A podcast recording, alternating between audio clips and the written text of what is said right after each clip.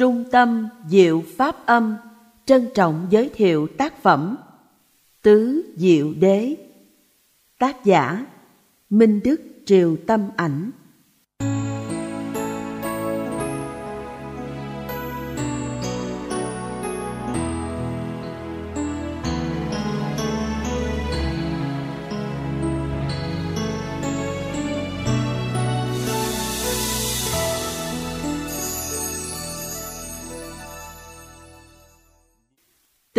Diệu Đế Tứ Diệu Đế hay Tứ Thanh Đế Arya Saka tức là bốn sự thật rốt ráo về khổ, về nguyên nhân khổ, về diệt khổ và về con đường diệt khổ. Phạn ngữ Saka có nghĩa là đế, sự thật, chân lý, tức là cái gì thật sự có, là sự thật không thay đổi. Arya là cao thượng, cao cả, vi diệu. Do vậy, Aryasaka là chân lý cao cả, là sự thật thù thắng, như chân, như thật, không bị thời gian chi phối, biến đổi. Tứ diệu đế này là nền tảng của giáo lý, là cốt tủy của giáo pháp, được Đức Phật chứng ngộ trong đêm thành đạo và tuyên thuyết ở trong kinh chuyển Pháp Luân, ở Dường nai để độ cho năm ngài Konanda, Vapa, Phadiya, Mahanapa và Asaji. Đức Phật đã tuyên bố như sau Này các thầy tỳ khưu, ngày nào mà tuệ thấy rõ, biết rõ về tứ đế, tuần tự qua ba giai đoạn thành 12 loại trí tuệ mà Như Lai chưa được hoàn toàn sáng tỏ, thì chừng ấy như Lai chưa xác nhận rằng là Như Lai đã chứng ngộ chánh đẳng giác. Nay thì tuệ như thực về tứ đế, Như Lai đã hoàn toàn sáng tỏ. Như Lai tuyên bố rằng Như Lai đã chứng đắc chánh đẳng giác trước thế giới nhân loại, vua chúa, sa môn, bà la môn, luôn cả chư thiên, ma dương và phạm thiên cả thảy. Như vậy, thấy rõ tứ đế chứng ngộ tứ đế là điều kiện tất hữu để thành Phật, thành A-la-hán hay thành Phật độc giác vậy. Ngoài ra, rải rác trong kinh điển, Đức Phật thường có những lập ngôn như sau. Ai thấy rõ tứ đế là người ấy có chánh kiến, đã vĩnh viễn ly thoát tà kiến. Ai thấy rõ tứ đế, người ấy có đức tin bất động với giáo pháp. Ai thấy rõ tứ đế, người ấy không còn bị vô minh, si mê chi phối. Người thấy rõ tứ đế mới có khả năng giải thoát dòng bọc lưu sinh tử. Tứ đế quan trọng cho tất thảy những người tu Phật, không kể là chư tăng ni, nam nữ cư sĩ của bất kỳ tông hệ Phật giáo nào. Không có tứ đế, không có Phật giáo. Giảng thuyết giáo pháp mà không có tứ đế thì không phải Phật giáo. Xem nhẹ, xem thường tứ đế sao các tư tưởng giáo lý khác là bỏ gốc lấy ngọn, rong chơi trên cành cây, hoa lá. Phỉ bán tứ đế là phỉ bán giáo pháp tinh yếu. Xem người tu tứ đế là căn cơ hạ liệt của nhị thừa, là phỉ bán Phật, hủy bán Pháp, đấy chính là tà thuyết đồng với ngoại đạo. Vậy, để thấy rõ biết rõ bản chất của sự khổ và thoát ly những khổ đau ấy. Chúng ta phải thấy, biết, hiện quán và thực chứng về bốn sự thật, ngay nơi chính sự sống của chúng ta đang diễn ra, đang xảy ra chính nơi thực tại hiện sinh này. Một, khổ đế dukkha sakka, sự thật về khổ. Hai, tập đế dukkha samudaya sakka, sự thật về nguyên nhân khổ. 3. Diệt đế, Dukkha Nirotha Sakka, Sự thật về diệt khổ 4. Đạo đế, Dukkha nirothamaga Sakka, Tức sự thật về con đường diệt khổ A. Khổ đế, Dukkha Sakka Kinh Rohitasa, Đức Phật dạy Nơi xác thân dài một trượng này cùng với tri giác và tư tưởng. Như Lai tuyên bố, thế gian, nguồn gốc của thế gian, sự chấm dứt thế gian và con đường dẫn đến sự chấm dứt thế gian. Danh từ thế gian tức Loka, ở đây hàm chỉ về sự khổ, khổ đế. Dầu chư Phật có xuất hiện hay không thì sự khổ ấy vẫn cứ tồn tại, vẫn là cái gì bất di bất dịch từ ngàn xưa đến ngàn sau. Đức Phật không phải là người sáng tạo hoặc khai sinh ra chân lý này. Sự thật ấy là cái có sẵn. Đức Phật chỉ là người trực nhận, khám phá, thực chứng chân lý ấy, rồi đem ra giảng nói cho chúng sanh. Chân lý đầu tiên là khổ đế, Dukkha Sakka. Dukkha là một từ rất khó dịch ra bất kỳ một ngôn ngữ nào khác. Người ta thường dịch Dukkha là đau khổ hay phiền não. Tuy thế, đau khổ hay phiền não cũng chỉ nói lên được một vài thuộc tính, vài tính chất của Dukkha mà thôi. Tương đối trọn vẹn, chính xác và đầy đủ về Dukkha, ta có thể tạm hiểu như sau. Tất cả những biến đổi về sinh vật lý của cơ thể này đưa đến đau nhức, suy nhược, bệnh hoạn, già yếu, tử vong, dân dân là Dukkha. Tất cả những biến đổi, thay đổi các trạng thái tâm lý như thương, ghét, uất ức, sầu muộn, chán nản, tuyệt vọng, hận thù, tức hỷ nộ, ái ố, dân dân đều là Dukkha. Giới nghĩa trừu tượng, triết học thì cái gì khó chịu đựng, khó cam nhẫn là Dukkha. đút là khó, Kha là chịu đựng. Cái gì đáng kinh miệt, Du và trống rỗng Kha là Dukkha. Cái gì như hư vô, ảo ảnh, khó nắm bắt, không thực tế, vân vân đều là Dukkha. Nói tóm lại, cô động và chính xác nhất vì thế gian vô thường, Anika, vô ngã, Anatta, nên thế gian này là Dukkha. Trong kinh Chuyển Pháp Luân, Đức Phật đã giảng tóm tắt về khổ đế như sau. Này các thầy tỳ khưu, sanh là sự hội họp của ngũ uẩn là Dukkha. Lão là suy nhược, già yếu là Dukkha. Bệnh hoạn, đau ốm là Dukkha. Tử là sự tan rã của ngũ uẩn là Dukkha. Uất ức, bực tức là Dukkha. Thương mà phải xa lìa là Dukkha. Ghét mà phải cùng ở là Dukkha. Muốn mà không toại lòng là Dukkha. Nói tóm lại, thủ ngũ uẩn là Dukkha. Từ đoạn kinh văn trên, người ta đã rút ra được tám loại Dukkha sau đây.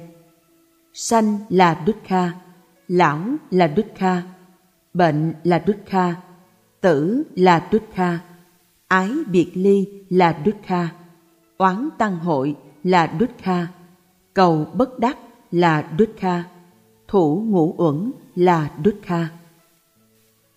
Tám Dukkha này là do ngũ uẩn mà có. Tám Dukkha này có mặt là do thủ ngũ uẩn có mặt. Vậy, ngũ uẩn và thủ ngũ uẩn là nguồn gốc của tất cả khổ.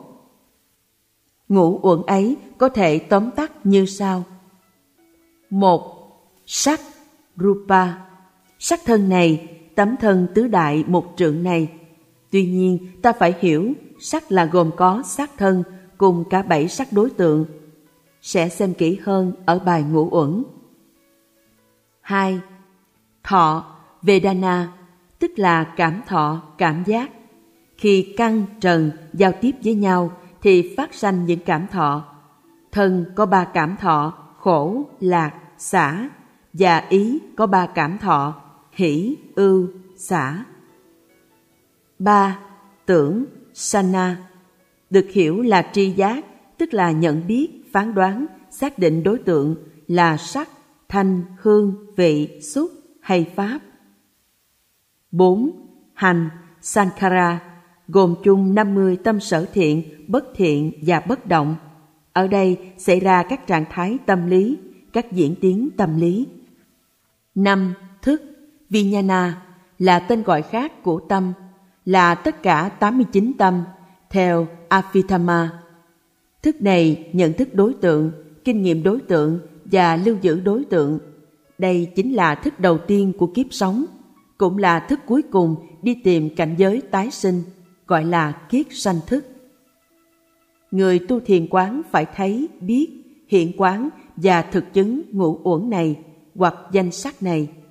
Không thấy rõ ngũ uẩn hoặc danh sắc thì không thể giải thoát. Muốn rõ tường tận hơn về tất cả Dukkha, ta chỉ cần thấy rõ, biết rõ ba loại Dukkha căn bản sau đây. Khổ khổ, hoại khổ và hành khổ.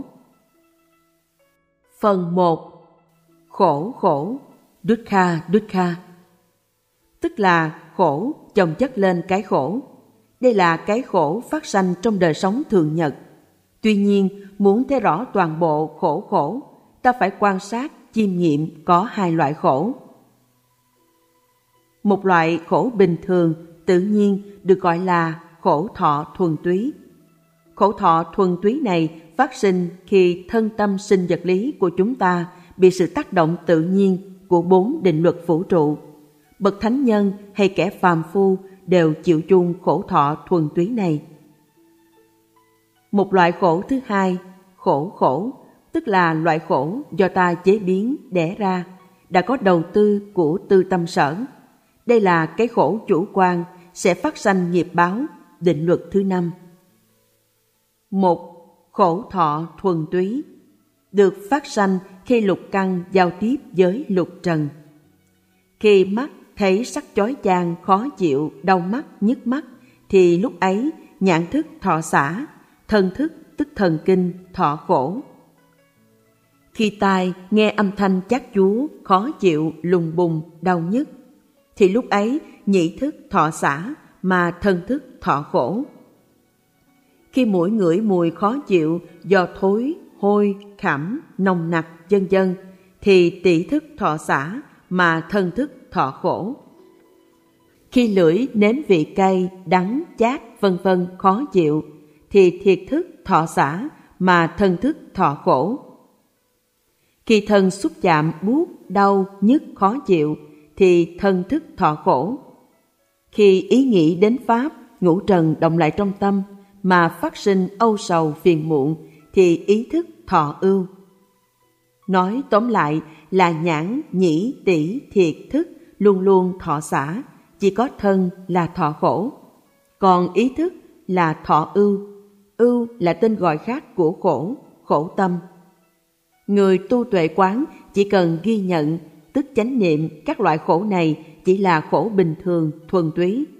Lấy định tuệ chiếu soi khổ thọ ấy như thế nào thì thấy rõ khổ thọ ấy như thế. Đấy được gọi là khổ thọ như thực tướng, Paramatha. 2. Khổ khổ Đây là loại khổ chủ quan đã qua sự chế biến của tư tâm sở. Nói cách khác, do mình đã dùng ý niệm, khái niệm chủ quan mà trùm lên, chồng lên cái khổ thọ thuần túy, khách quan ở trên. Ta hãy quan sát tiến trình giấy khởi ấy. Khi một cảm thọ khổ bởi tác động của ngoại giới qua thân, qua tâm, ta thường thiếu bình tĩnh, tức định, thiếu sáng suốt, tức trí tuệ, nên ta bị pháp trần lôi cuốn. Thế rồi, một tâm lý bực bội, bất mãn do sân khởi lên. Tâm sân ấy ngay lập tức muốn chấm dứt, muốn triệt tiêu, muốn tiêu diệt cái khổ ấy. Và chính tâm lý bực tức, bất mãn và ý muốn chấm dứt khổ một cách chủ quan do sân, phi khửu ái làm gia tăng cảm giác khổ thuần túy. Như vậy, vô tình chúng ta trồng thêm cái khổ chủ quan lên trên cảm giác khổ bình thường. Vì khổ trồng thêm khổ nên gọi là khổ khổ. Do tâm sân, phi hữu ái, muốn chấm dứt khổ thọ thuần túy mà sinh ra khổ khổ, chủ quan. Như thế, khổ khổ là do ảo giác của ta đẻ ra, chứ nó vốn không thực có.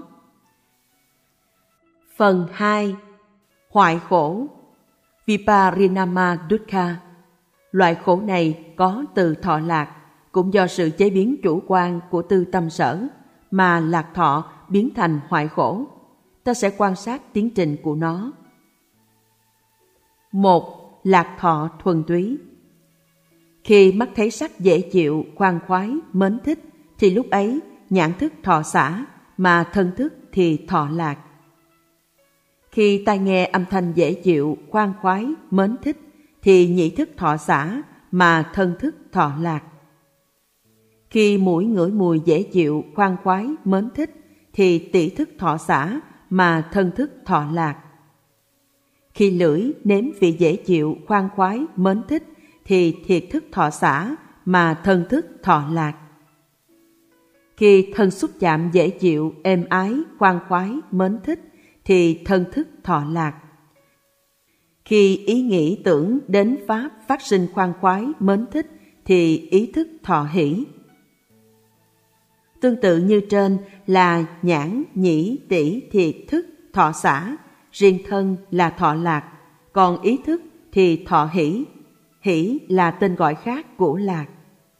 Người tu tuệ quán chỉ cần chánh niệm, ghi nhận đây là lạc thọ thuần túy, lấy định tuệ chiếu soi lạc thọ ấy như thế nào thì thấy rõ lạc thọ ấy như thế. Đấy được gọi là thọ lạc như thực tướng, Paramatha. 2. Hoại khổ Ở đây, khi các đối tượng ngũ trần, dễ mến, dễ ưa, khả ái, khả hỷ phát sanh, thường chúng ta không giữ được cảm giác thuần túy ban đầu ấy, tức lạc thọ. Chính do tham đắm, mê chấp, khởi sanh tâm lý muốn gìn giữ, ôm ấp, muốn lưu giữ mãi cảm giác lạc thọ ấy. Và chính vì sự tham muốn sai lầm, tức tham, hữu ái, sai với quy luật tự nhiên, làm cho cảm giác lạc thọ thuần túy biến thành khổ đau. Ta hãy xem sự diễn biến ấy của khổ đau trải qua các giai đoạn. Giai đoạn 1. Lạc thọ đang có mặt. Khi ta có một niềm vui, một vật gì ưa thích, một đối tượng đáng yêu, tức là những lạc thọ, thì ta hưởng thụ một cách ham hố, đam mê, say đắm, đi kèm theo với tâm phóng vật, mê mờ, mê si. Lại còn sợ bị trôi ruột, sẽ không còn là của ta nữa, sợ nó sẽ biến mất, sợ nó sẽ không còn tồn tại. Bất an và dao động là trạng thái thường xuyên khi lạc thọ đang có mặt. Vì thiếu định tuệ chiếu soi, xem lạc thọ chỉ là lạc thọ, lạc thọ như thực tướng. Ta đã biến lạc thọ thuần túy ấy thành khổ đau qua tâm trạng lo lắng bất an của mình. Giai đoạn 2 Lạc thọ biến đổi, biến mất. Khi có một cái gì, một vật gì khả ái, khả hỷ, không còn ở với ta nữa, nó biến đổi, nó mất rồi, thì ta sẽ mang cảm giác hụt hẫng, nuối tiếc, sầu muộn. Điều ấy thì trên cuộc đời này ai cũng có thể kinh qua và chiêm nghiệm được cả. Cuộc sự nào không chơi, niềm vui nào không tàn. Thế nhưng chúng ta thường không thấy rõ để sống đúng với quy luật ấy. Chính do mê đắm, chấp thủ lạc thọ, không nhìn rõ lạc thọ như thực tướng, nên ta đã biến nó thành khổ đau.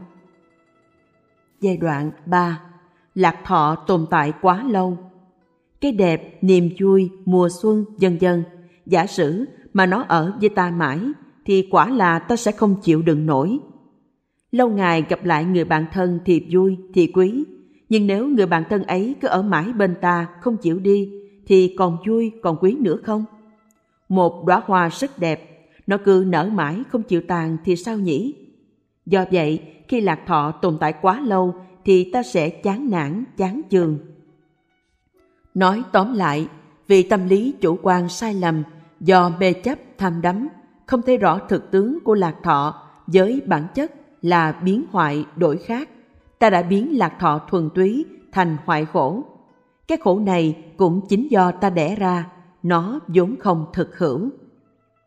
Tham tức hữu ái biến đổi lạc thọ thuần túy thành hoại khổ, nghĩa là tâm tham lam muốn kéo dài lạc thọ thì phát sanh hoại khổ. Phần 3. Hành khổ Sankara Dukkha Có những lúc chúng ta đang ở trong cảm giác bình thường, không lạc, không khổ, gọi là xả. Tuy nhiên, chúng ta thường không ghi nhận chánh niệm đúng như thực tướng là xả thọ. Ở trong xã thọ, chúng ta không thấy, không biết. Chỉ một lúc là chúng ta sẽ thấy buồn chán, trống không, vô vị. Thế rồi, do tâm lý không bằng lòng với cảm giác xả, chúng ta thường tìm cách chạy trốn nó, khỏa lấp nó, giết thì giờ trong những cuộc vui, cuộc tiêu khiển khác. Từ đây, ta đã biến xả thọ bình thường thành một khổ đau mới, ấy là hành khổ. Chúng ta sẽ quan sát sự diễn biến ấy. Một, xả thọ Tâm của chúng sanh thường có hai năng lực chính là lực âm và lực dương. Lực âm là hút và lực dương là đẩy.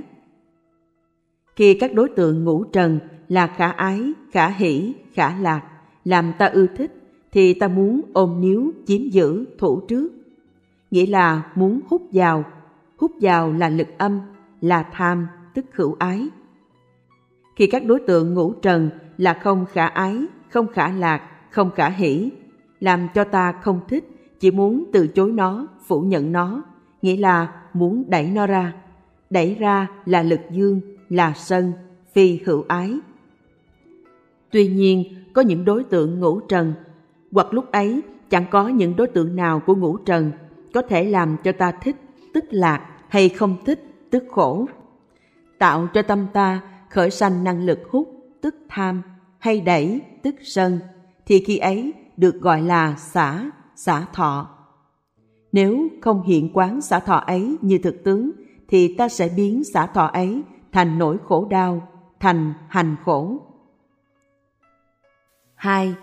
Hành khổ Xả thọ là lúc không vui, không buồn, tâm ta lúc ấy dường như là rỗng không, không chú tâm, không dính mắc một đối tượng nào. Thường tình khi ở trong trạng thái ấy, ta không chịu đựng được lâu. Thế rồi, ta tìm cách khỏa lấp sự trống không ấy bằng cách đi dạo phố chơi, tìm một người bạn để đi uống cà phê, nghe nhạc, tìm thú vui chén rượu, canh bạc, đi mua sắm, tìm một công việc gì đấy để làm như làm giường, dọn dẹp nhà cửa, quét sân, vân vân. Đọc sách, tham thiền, đánh cờ, tìm bạn để đàm đạo, đến chùa, dạo cảnh, ngắm hoa, viết truyện, làm thơ, vẽ tranh, vân vân. Sự giải trí ấy thiên hình dạng trạng, nhưng nói chung, người cao nhã thì tìm thú vui thanh cao, người thấp thỏi thì đi tìm thú vui hạ liệt. Tùy theo tâm mà tìm cảnh. Dường như ai cũng không chịu đựng nổi trạng thái trống không nên muốn lăn xăng tìm kiếm thú vui tinh thần hoặc vật chất. Nhưng tự trung cũng không ra ngoài sắc, thành hương, vị, xúc pháp. Chính tâm lý lăng xăng tìm kiếm này làm cho ta dao động bất an. Cứ khao khát muốn tìm sự thỏa mãn mới nên đã tạo nên nỗi khổ gọi là hành khổ, Sankara Dukkha. Hành tức là tâm tạo tác do điều kiện căn và trần, do không thấy rõ biết rõ, tức si, để hiện quán cảm giác xả này chính là cảm giác thực. Xả thọ như thực tướng, nên si mê kéo ta đi, lăng xăng tạo tác, rồi bị ảo giác này chi phối, thao túng, dẫn dắt, điều động. Vậy, do si chi phối nên biến xả thọ thành hành khổ. Nói tóm lại, ba loại khổ gồm khổ khổ, hoại khổ và hành khổ.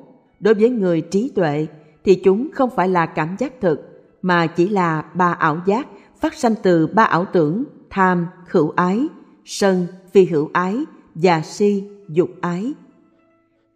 Nếu không thấy biết thực quán và thực chứng lạc, khổ, xả là ba cảm giác thực, phát sinh theo căn duyên và trần, chúng vốn bị chi phối bởi những định luật tự nhiên của tâm sinh vật lý, thì ba ảo tưởng tham sân si sẽ đẻ ra ba ảo giác hoại khổ, khổ khổ và hành khổ, tức khổ đế, rồi nhận chìm chúng ta trong dòng chảy xiết của bọc lưu sinh tử, khổ đau và phiền não.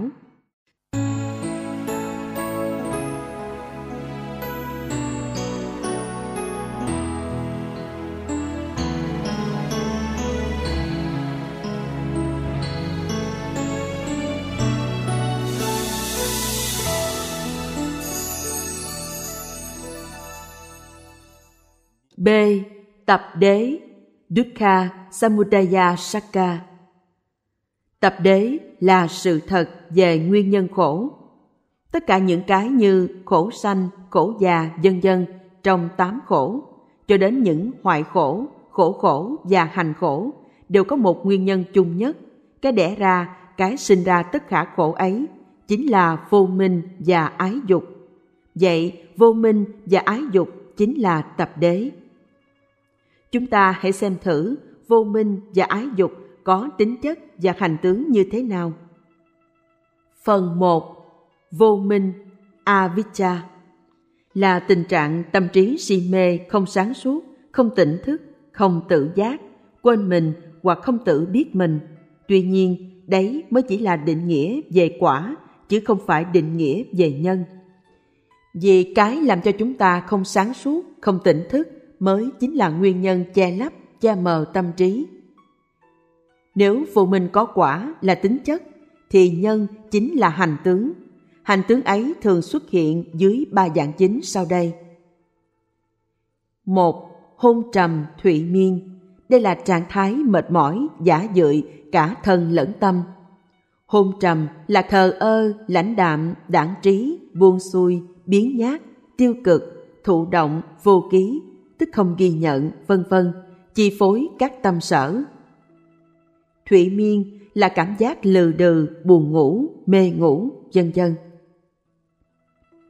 Hai, Trạo hối gồm trạo cử và hối quá.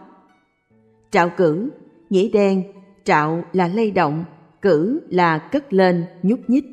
Về trạo cử là trạng thái tâm dao động, hưng phấn quá, suy nghĩ phẫn phơ, phóng tâm, vọng tưởng, hoang tưởng, mơ mộng tương lai cuốn theo hiện tại. Hối quá là tiếc nuối dĩ vãng, tưởng nhớ quá khứ, ăn năn những việc đã qua. Nếu chánh niệm tỉnh giác là ghi nhận, rà soát, nắm bắt, chú tâm rốt ráo trên đối tượng, thì hôn trầm, thủy miên là chìm dưới đối tượng, động dưới đối tượng, ngủ dưới đối tượng. Trạo hối là phóng trên đối tượng, là ra ngoài đối tượng, trượt trên đối tượng, bồng bềnh, lang thang trên đối tượng. 3. Nghi là trạng thái phân dân, lưỡng lự, do dự, bất nhất, bất quyết, ngần ngại, ngờ vực, hốt quảng, không định hướng. Nói tóm lại, chính ba trạng thái này che mờ, chi phối và làm cho ta đánh mất sự tỉnh thức, sáng suốt. Vậy, cả nhân và quả của vô minh ấy làm cho chúng sanh lăng xăng, tạo tác, sinh ra tất cả khổ trần gian. Đêm thành đạo, khi chứng tuệ giác thứ ba là lậu tận minh, Đức Phật đã dán mở màn vô minh này, đã tìm ra căn nguyên của tất cả Dukkha. Và đêm cuối cùng trong bảy ngày đầu tiên sau khi chứng quả, Đức Phật đã minh sát về thập nhị nhân duyên như là tiến trình sinh diệt của tập đế. Ngài thấy rõ biết rõ, tùy thuộc vô minh, hành phát sanh. Hành là những tạo tác thiện, bất thiện, bất động. Nó gồm đủ 50 tâm sở, theo Avithama, là tên gọi khác của ái, thủ và khửu. Xem thập nhị nhân duyên. Phần 2. Ái dục Ái dục là gọi chung cả tham, sân si hay khửu ái, phi hữu ái và dục ái. Đây là những lòng ham muốn sai lầm, không đúng với quy luật đích thực của sự sống. Do thiếu sáng suốt, thiếu tỉnh thức, do bị vô minh chi phối, chúng ta không thấy rõ sự thật nên đã tạo tác những hành nghiệp qua thân, khẩu, ý, bập bênh trôi lăn mãi giữa đại dương sinh tử khổ đau không thực có. Không thực có vì tham tức hữu ái, sân phi hữu ái và si dục ái chính là ba ảo tưởng đẻ ra ba ảo giác là khổ khổ, hoại khổ và hành khổ. Ta hãy xem những ham muốn sai lầm tức là ba ảo tưởng ấy. Một, tham, khửu ái. Phava tăng ha là lòng tham muốn, tham đắm, ưa thích, yêu thích, muốn chiếm hữu, muốn giữ lại, muốn lưu lại những đối tượng khả ý, khả ái, khả lạc. Đây chính là những ham muốn sai lầm. Tại sao vậy?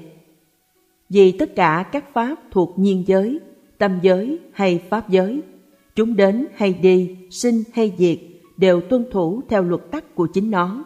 Ta không thể áp đặt tình cảm, tâm lý chủ quan lên ngoài giới, các đối tượng chiêm quan.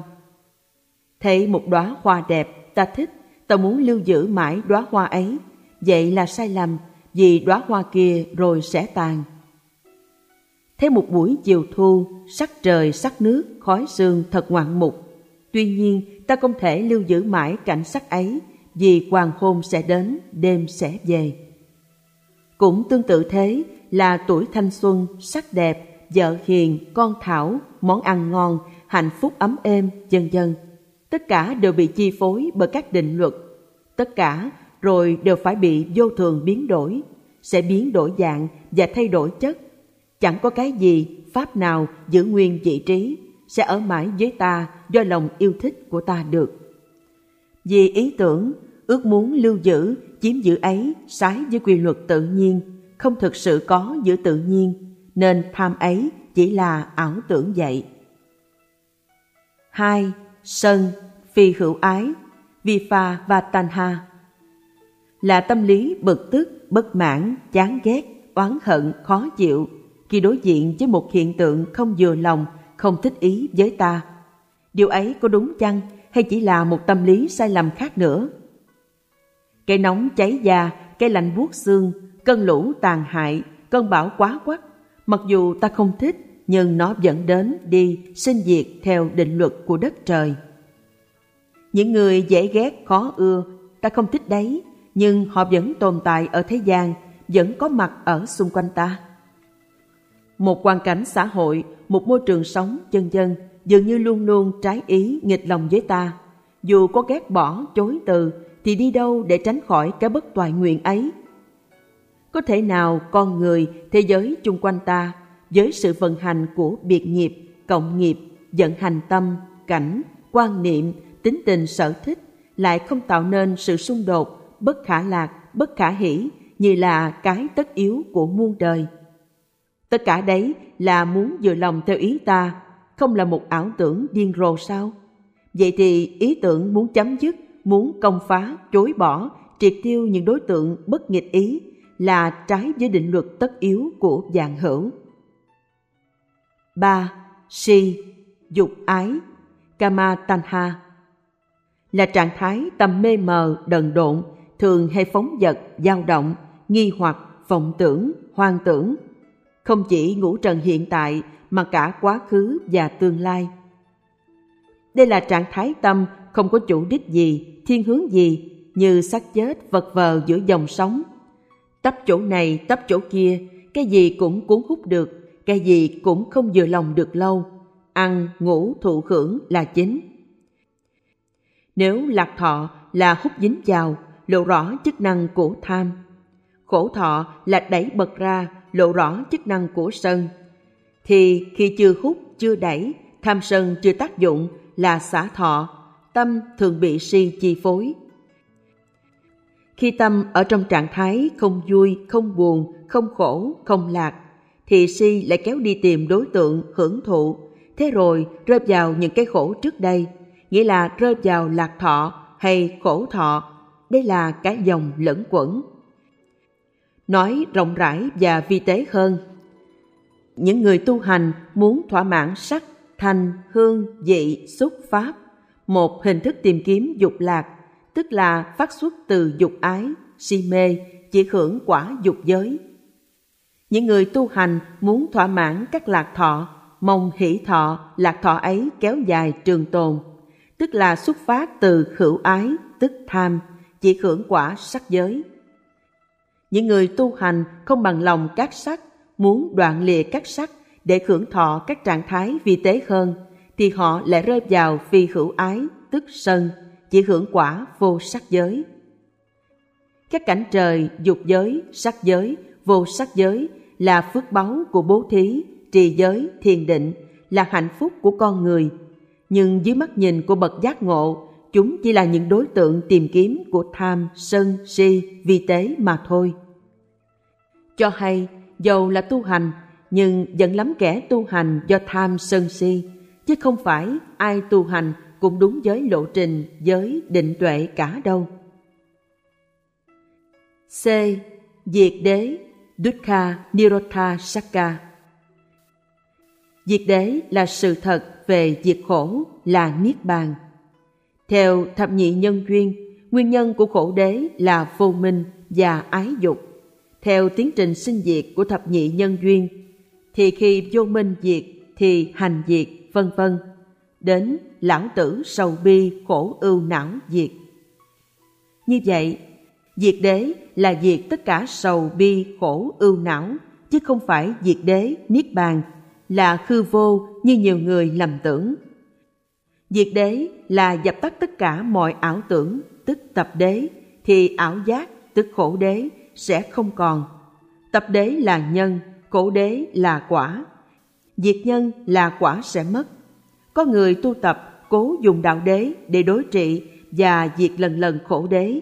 Như vậy là sai lầm. Ta không thể diệt quả được. Ánh sáng đến thì bóng tối tự lui.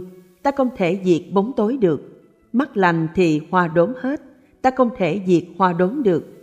Tương tự thế, khi cái thấy đúng tức chánh kiến phát sanh không còn ảo tưởng nữa thì ảo giác các khổ sẽ không tồn tại chứ ta không thể diệt được ảo giác. Khổ đế là ảo giác là những cảm giác không thực nhưng chúng chi phối và bóp méo toàn bộ tâm sinh vật lý của chúng ta. Chúng nhấn chìm cảm giác thực và làm điên đảo chúng sanh trong ba cõi sáu đường. Như vậy rõ ràng, diệt đế là dụng ngữ đầy trí tuệ của đức phật, hàm chỉ chấm dứt tất cả mọi ảo tưởng, tham, sân, si, vô minh, ái dục và vọng nghiệp. Khi ảo tưởng chấm dứt, thì ảo giác tức khổ đế sẽ không còn, trả người giác ngộ trở về với thế giới như chân, như thực. Tịch diệt hiện tiền là niết bàn tại đây, và bây giờ chứ không phải ở một xứ sở vinh quang nào khác tầm cầu thế giới thường lạc ngã tịnh, để trốn chạy thế giới vô thường, khổ não, vô ngã, bất tịnh, là rơi vào cái bẫy của thường kiến ngoại đạo, cái bẫy của vô minh và ái dục rồi. Tóm lại, ta có thể gợi ý một số hiểu biết tạm thời về niết bàn tức diệt đế như sau. Niết bàn không phải là thường còn vì nó không ngoại trừ vô thường niết bàn là giải thoát vô minh ái dục vọng nghiệp Niết bàn là giải thoát tử sinh luân hồi. Niết bàn là siêu tuyệt ý niệm, ngữ ngôn ở ngoài mọi xác lập của lý trí vọng thức, tức là sự chế biến của Panati. Niết bàn không phải là thế giới của bản thể, vì nó vốn không lìa bỏ thế giới hiện tượng. Niết bàn không phải là lạc thọ, vì nó không có ảo tưởng diệt khổ thọ, cả khổ, lạc và xả thọ là cảm giác thực. Niết bàn không phải là bản ngã vì nó không thuộc của ai, tức vô ngã. Và vì tất thảy pháp dù hữu vi hay vô vi đều là vô ngã. Niết bàn không phải tịnh tức sạch vì nó vốn không sạch không dơ. Nó ở ngoài sạch dơ, ngoài mọi ý niệm của con người. Niết bàn là không còn chấp thủ ngũ uẩn Niết bàn là chấm dứt tất cả phiền não, khổ đau. Vậy, rốt ráo và chính xác nhất, đạo Phật là đạo diệt khổ mà mỗi người có trí có thể chứng nghiệm trong lòng mình. Hệ xác lập Niết bàn là gì? Xem chừng đấy chỉ là trò chơi của lý trí vọng thức, dễ rơi vào tà kiến muôn đời của ngoại đạo. D. Đạo đế Dukkha Nirodhama Gassaka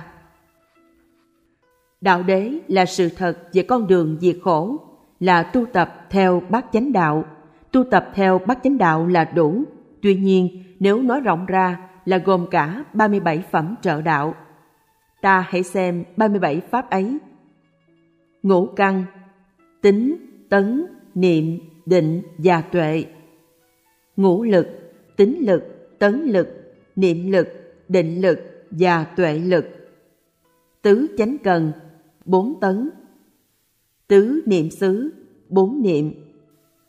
Tứ như ý túc, dục, tấn, tâm và tuệ.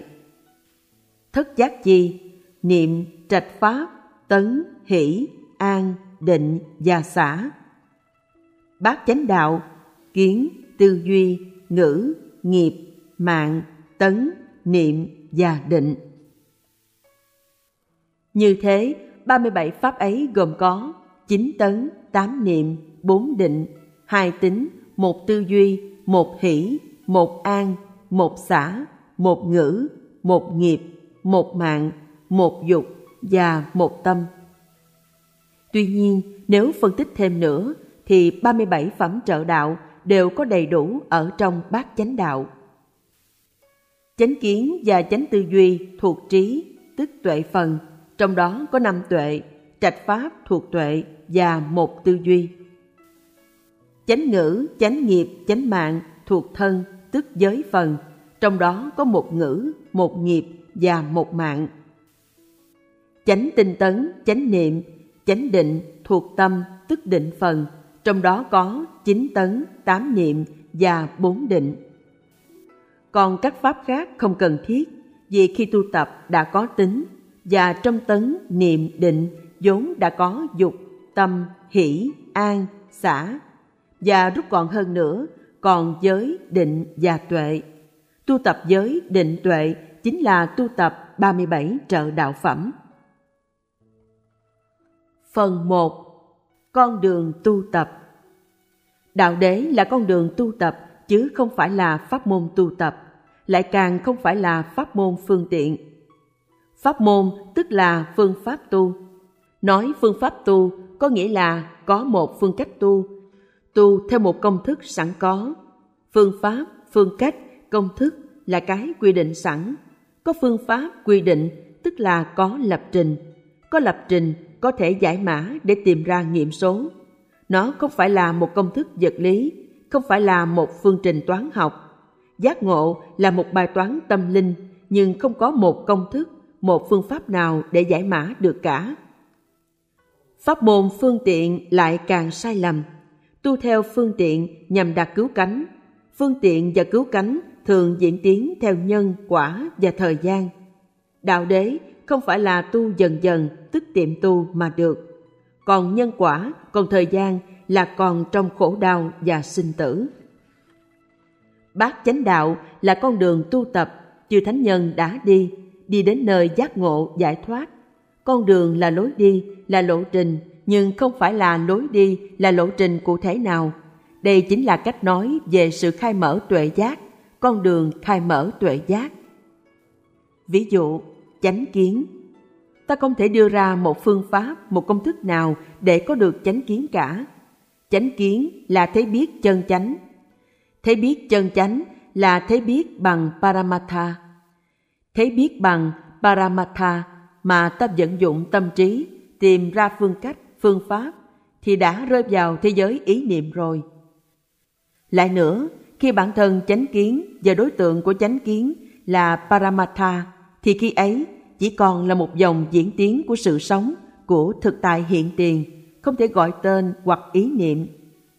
Nói cách khác, con đường tu tập đạo đế là một cuộc chuyển hóa, biến mê thành ngộ, biến cái thấy lầm thành thấy đúng, từ mắc bệnh ra mắc lành. Ở đây, như đã nói ở Diệt Đế, con đường tu tập này là tu tập theo giới định tuệ để chấm dứt ảo tưởng tức nhân. Chấm dứt ảo tưởng thì ảo giác tức quả sẽ tự diệt. Khi ảo tưởng, tập đế và ảo giác, khổ đế, diệt, thì Niết Bàn tức diệt đế tự hiển lộ. Và khi ấy, đạo đế cũng chính là diệt đế. Và nhân, đạo đế, quả, diệt đế lúc ấy là một. Không thể gọi là nhân sinh quả, nên bát chánh đạo còn được gọi là bát thánh đạo là vậy. Phần 2 sự chứng ngộ niết bàn khi còn gọi tên còn sử dụng khái niệm thì có nhân có quả. Đạo đế là nhân diệt đế là quả. Khi còn nói tu tập và con đường tu tập thì phải có sự tu tập và sự chứng ngộ niết bàn.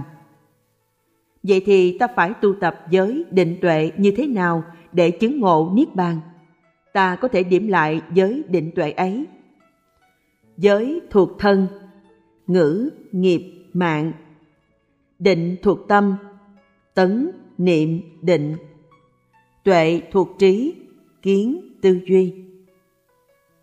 Một, tu giới định tuệ để hưởng phước báo nhân thiên. Khi ta chưa thấy Pháp thì dẫu có tu giới định tuệ cũng không thể giác ngộ, giải thoát, thấy niết bàn mà chỉ có thể hưởng được phước báo nhân thiên thôi. Một nhỏ, khi thân tu giới, nghĩa là ta cố gắng nói lời chân chánh, cố gắng giữ gìn ba nghiệp, cố gắng nuôi mạng chân chánh, thì ngữ, nghiệp, mạng ấy từ từ sẽ tốt hơn. Khi nói từ từ, dần dần là ở trong nhân quả và thời gian, còn nhân quả, thời gian là còn sinh tử, nghĩa là còn hữu lậu và sanh y. Do vậy, ta chỉ hưởng được phước báo hữu lậu. Hai nhỏ, khi tâm tu định, khi ta cố gắng làm lành, lánh ác, tức tấn, cố gắng lìa xa tạp niệm, giữ chánh niệm, cố gắng tu thiền định, thì từ từ dần dần ta sẽ có được tấn, niệm, định tốt hơn. Từ từ dần dần nghĩa là diễn tiến trong nhân quả và thời gian. Tương tự như tu giới, định ấy còn hữu lậu và sanh y, chỉ hưởng được phước quả hữu lậu. Ba nhỏ, khi trí tu tuệ, ta cố gắng lìa xa tất cả những tà kiến, cố gắng lìa xa sân tư duy, hại tư duy, dục tư duy, thì từ từ dần dần ta sẽ có được kiến và tư duy tốt hơn. Kiến và tư duy ấy còn khửu lậu và sanh y, chỉ hưởng phước báo nhân thiên. Bất cứ một hành giả nào, sa môn nào, tăng ni Phật tử nào chưa thấy Pháp, nghĩa là chưa ngộ mà tu, thì đều rơi vào trường hợp thứ nhất này. Hai, tu giới, định, tuệ để chứng ngộ Niết Bàn. Chỉ để dành cho người thấy Pháp. Vậy Pháp ấy là Pháp gì?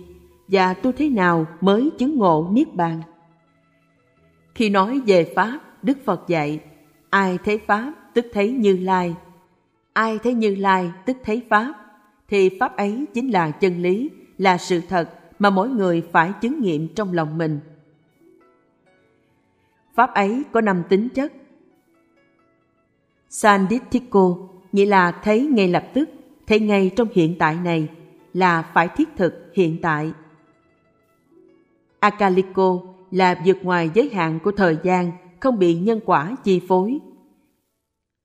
Ehipasiko nghĩa là đến đây mà thấy, quay đầu là bến. Opanayiko là dừng lại trên chính mình, là bước trên đất thực, chú tâm, chánh niệm. Passatam về Ditapo khí là tự chứng, tự ngộ. Như vậy, trong cái thấy giác ngộ, sự thật hiện ra lập tức, không ở trong nhân quả và thời gian, phải ở tại đây và bây giờ, ở chính nơi tấm thân một trượng này cùng với cảm giác và tư tưởng tức ngũ uẩn, nghĩa là ở trong dòng chảy của tâm sinh vật lý này. Tu giới định tuệ để chứng ngộ niết bàn thì ta phải hiểu rằng giới là đại biểu cho ngữ, nghiệp, mạng, định là đại biểu cho niệm và định, tuệ là đại biểu cho kiến và tư duy. Tuy nhiên, lác đác trong kinh điển, Đức Phật nói, tinh tấn, chánh niệm, tỉnh giác, thì ta phải hiểu là nó gồm đủ bát chánh đạo. Vì tinh tấn là ngăn ác làm lành, đại biểu cho nhóm giới trong lành. Chánh niệm là đi đến định, đại biểu cho nhóm định, định tĩnh. Tỉnh giác là đại biểu cho nhóm tuệ, tức sáng suốt. Rút gọn hơn nữa, chỉ còn niệm và tỉnh giác, vì trong niệm và tỉnh giác đã có tinh tấn.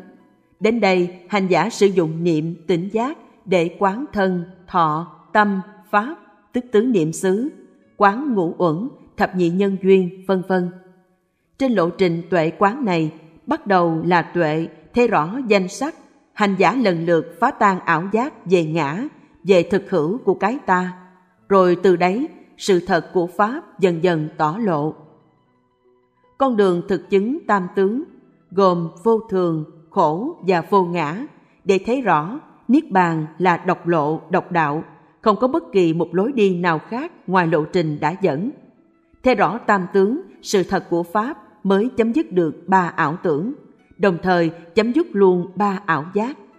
Đạo đế khi ấy chính là diệt đế. Và ngay cả khi khổ đế, tập tế được thấy như chân như thật, thì tất cả đều trở thành như thật như chân. tất cả đều diễn tiến trong cái đang là. Do vậy, tu tập đạo đế tức nhân để chứng ngộ diệt đế tức quả là cách nói của thường ngữ, của thế tình. Trong cái thấy toàn diện có định tuệ chiếu soi thì tất cả đều hiện ra như thực tướng. Đạo đế do vậy là con đường ở đây và bây giờ, có cái nhìn thấu thị xuyên suốt các giả tướng mê vọng để trả tất cả về giới thế giới như chân như thực, Paramatha, không còn bị trôi lăn bởi ảo tưởng, ảo giác, tức khổ, tập của thế giới khái niệm, Panyati, để đắm chìm giữa đêm dài sinh tử khổ đau. Phần chú giải một Tuệ tri, tức tri như thực. hai Tứ đế có khổ tập diệt đạo. Mỗi đế có ba giai đoạn, nhân cho bốn thành mười hai tuệ như sau. Khổ, tuệ tri, đây là khổ, khổ phải được thấy, khổ đã thấy. Tập, tuệ diệt, đây là nguyên nhân khổ, phải được tận diệt, đã tận diệt. Diệt, tuệ chứng, đây là diệt khổ, phải được chứng ngộ, đã được chứng ngộ. Đạo, tuệ hành, đây là đạo diệt khổ, phải được thực hành, đã thực hành. 3. Chỉ về ngũ uẩn, gồm sắc, thọ, tưởng, hành, thức. 4. Chịu khó xem lại năm định luật của vũ trụ trong bài Nhân quả nghiệp báo cùng tác giả. 5. Trong ngũ quan, mắt, tai, mũi, lưỡi, thân. Khi giao tiếp với ngũ trần, sắc, thanh, hương, vị, xúc, phát sanh khổ, lạc thọ thì khổ. Lạc thọ ấy đều do thân cảm giác bởi các đầu dây thần kinh. 6. Thực là cái đang vận hành, đang xảy ra, đang diễn tiến trong dòng chảy tâm sinh vật lý. 7.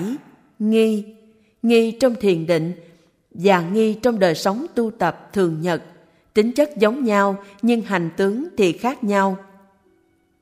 Nghi trong thiền định là có thể nghi ngờ đề mục, nghi ngờ khả năng mình hoặc khởi nghĩ lung tung nên tâm bị phân tán, phóng dật, không an trú được. Nghi trong đời sống tu tập thì nội dung rộng lớn hơn, nhưng tự trung, nghi nhiều thì đức tin sụt giảm hoặc mất hẳn. Tuy nhiên, có một cái nghi khác nữa. Cái nghi của bậc trí là không dễ dàng tin theo những gì, vân vân như bài kinh Kalama thì nó lại khác. Thiền tông còn có lập ngôn, đại nghi thì đại ngộ. Hai loại nghi sau không phải là nghi trong bài viết. 8. Có người đưa ví dụ nước và sóng. Nước là bản thể, sóng là hiện tượng. Phật tánh là bản thể, tức nước, nên thường vắng lặng, thanh tịnh. Chúng sanh là hiện tượng, tức sống, nên nhấp nhô, chìm nổi. Trở về với Phật tánh là trở về với bản thể thường thanh tịnh ấy. Đây cũng là cái bẫy của thường kiến. 9. Sử dụng nghĩa chánh kiến theo cái hiểu xưa nay. Thật ra, Samadhi mà dịch là chánh kiến rồi hiểu là thấy biết chân chánh thì không diễn đạt được trọn vẹn từ Sama. Nó không chỉ có nghĩa là thấy đúng, thấy chân, thấy chánh, thấy thực mà còn có nghĩa là thấy toàn diện, thấy triệt để, thấy viên mãn, thấy trọn vẹn, như chân, như thực nữa. Ở đây thấy thuộc phạm trù tuệ giác sẽ trình bày rõ ràng hơn trong bài Bát Chánh Đạo. Thực hiện bởi Trung tâm Diệu Pháp Âm Văn phòng Chùa Khuôn Việt 1355 đường Hoàng Sa, phường 5, quận Tân Bình, thành phố Hồ Chí Minh. Chùa Diệu Pháp 72 trên 14, Phú Mỹ, xã Phú Hòa Đông, huyện Củ Chi, thành phố Hồ Chí Minh. Điện thoại 028 36 20 8438. Website diệu pháp âm.net.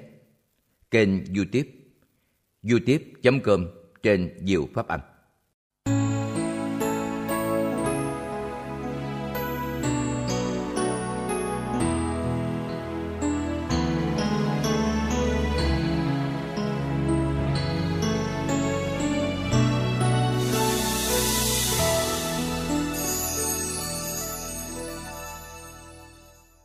Tứ vô lượng tâm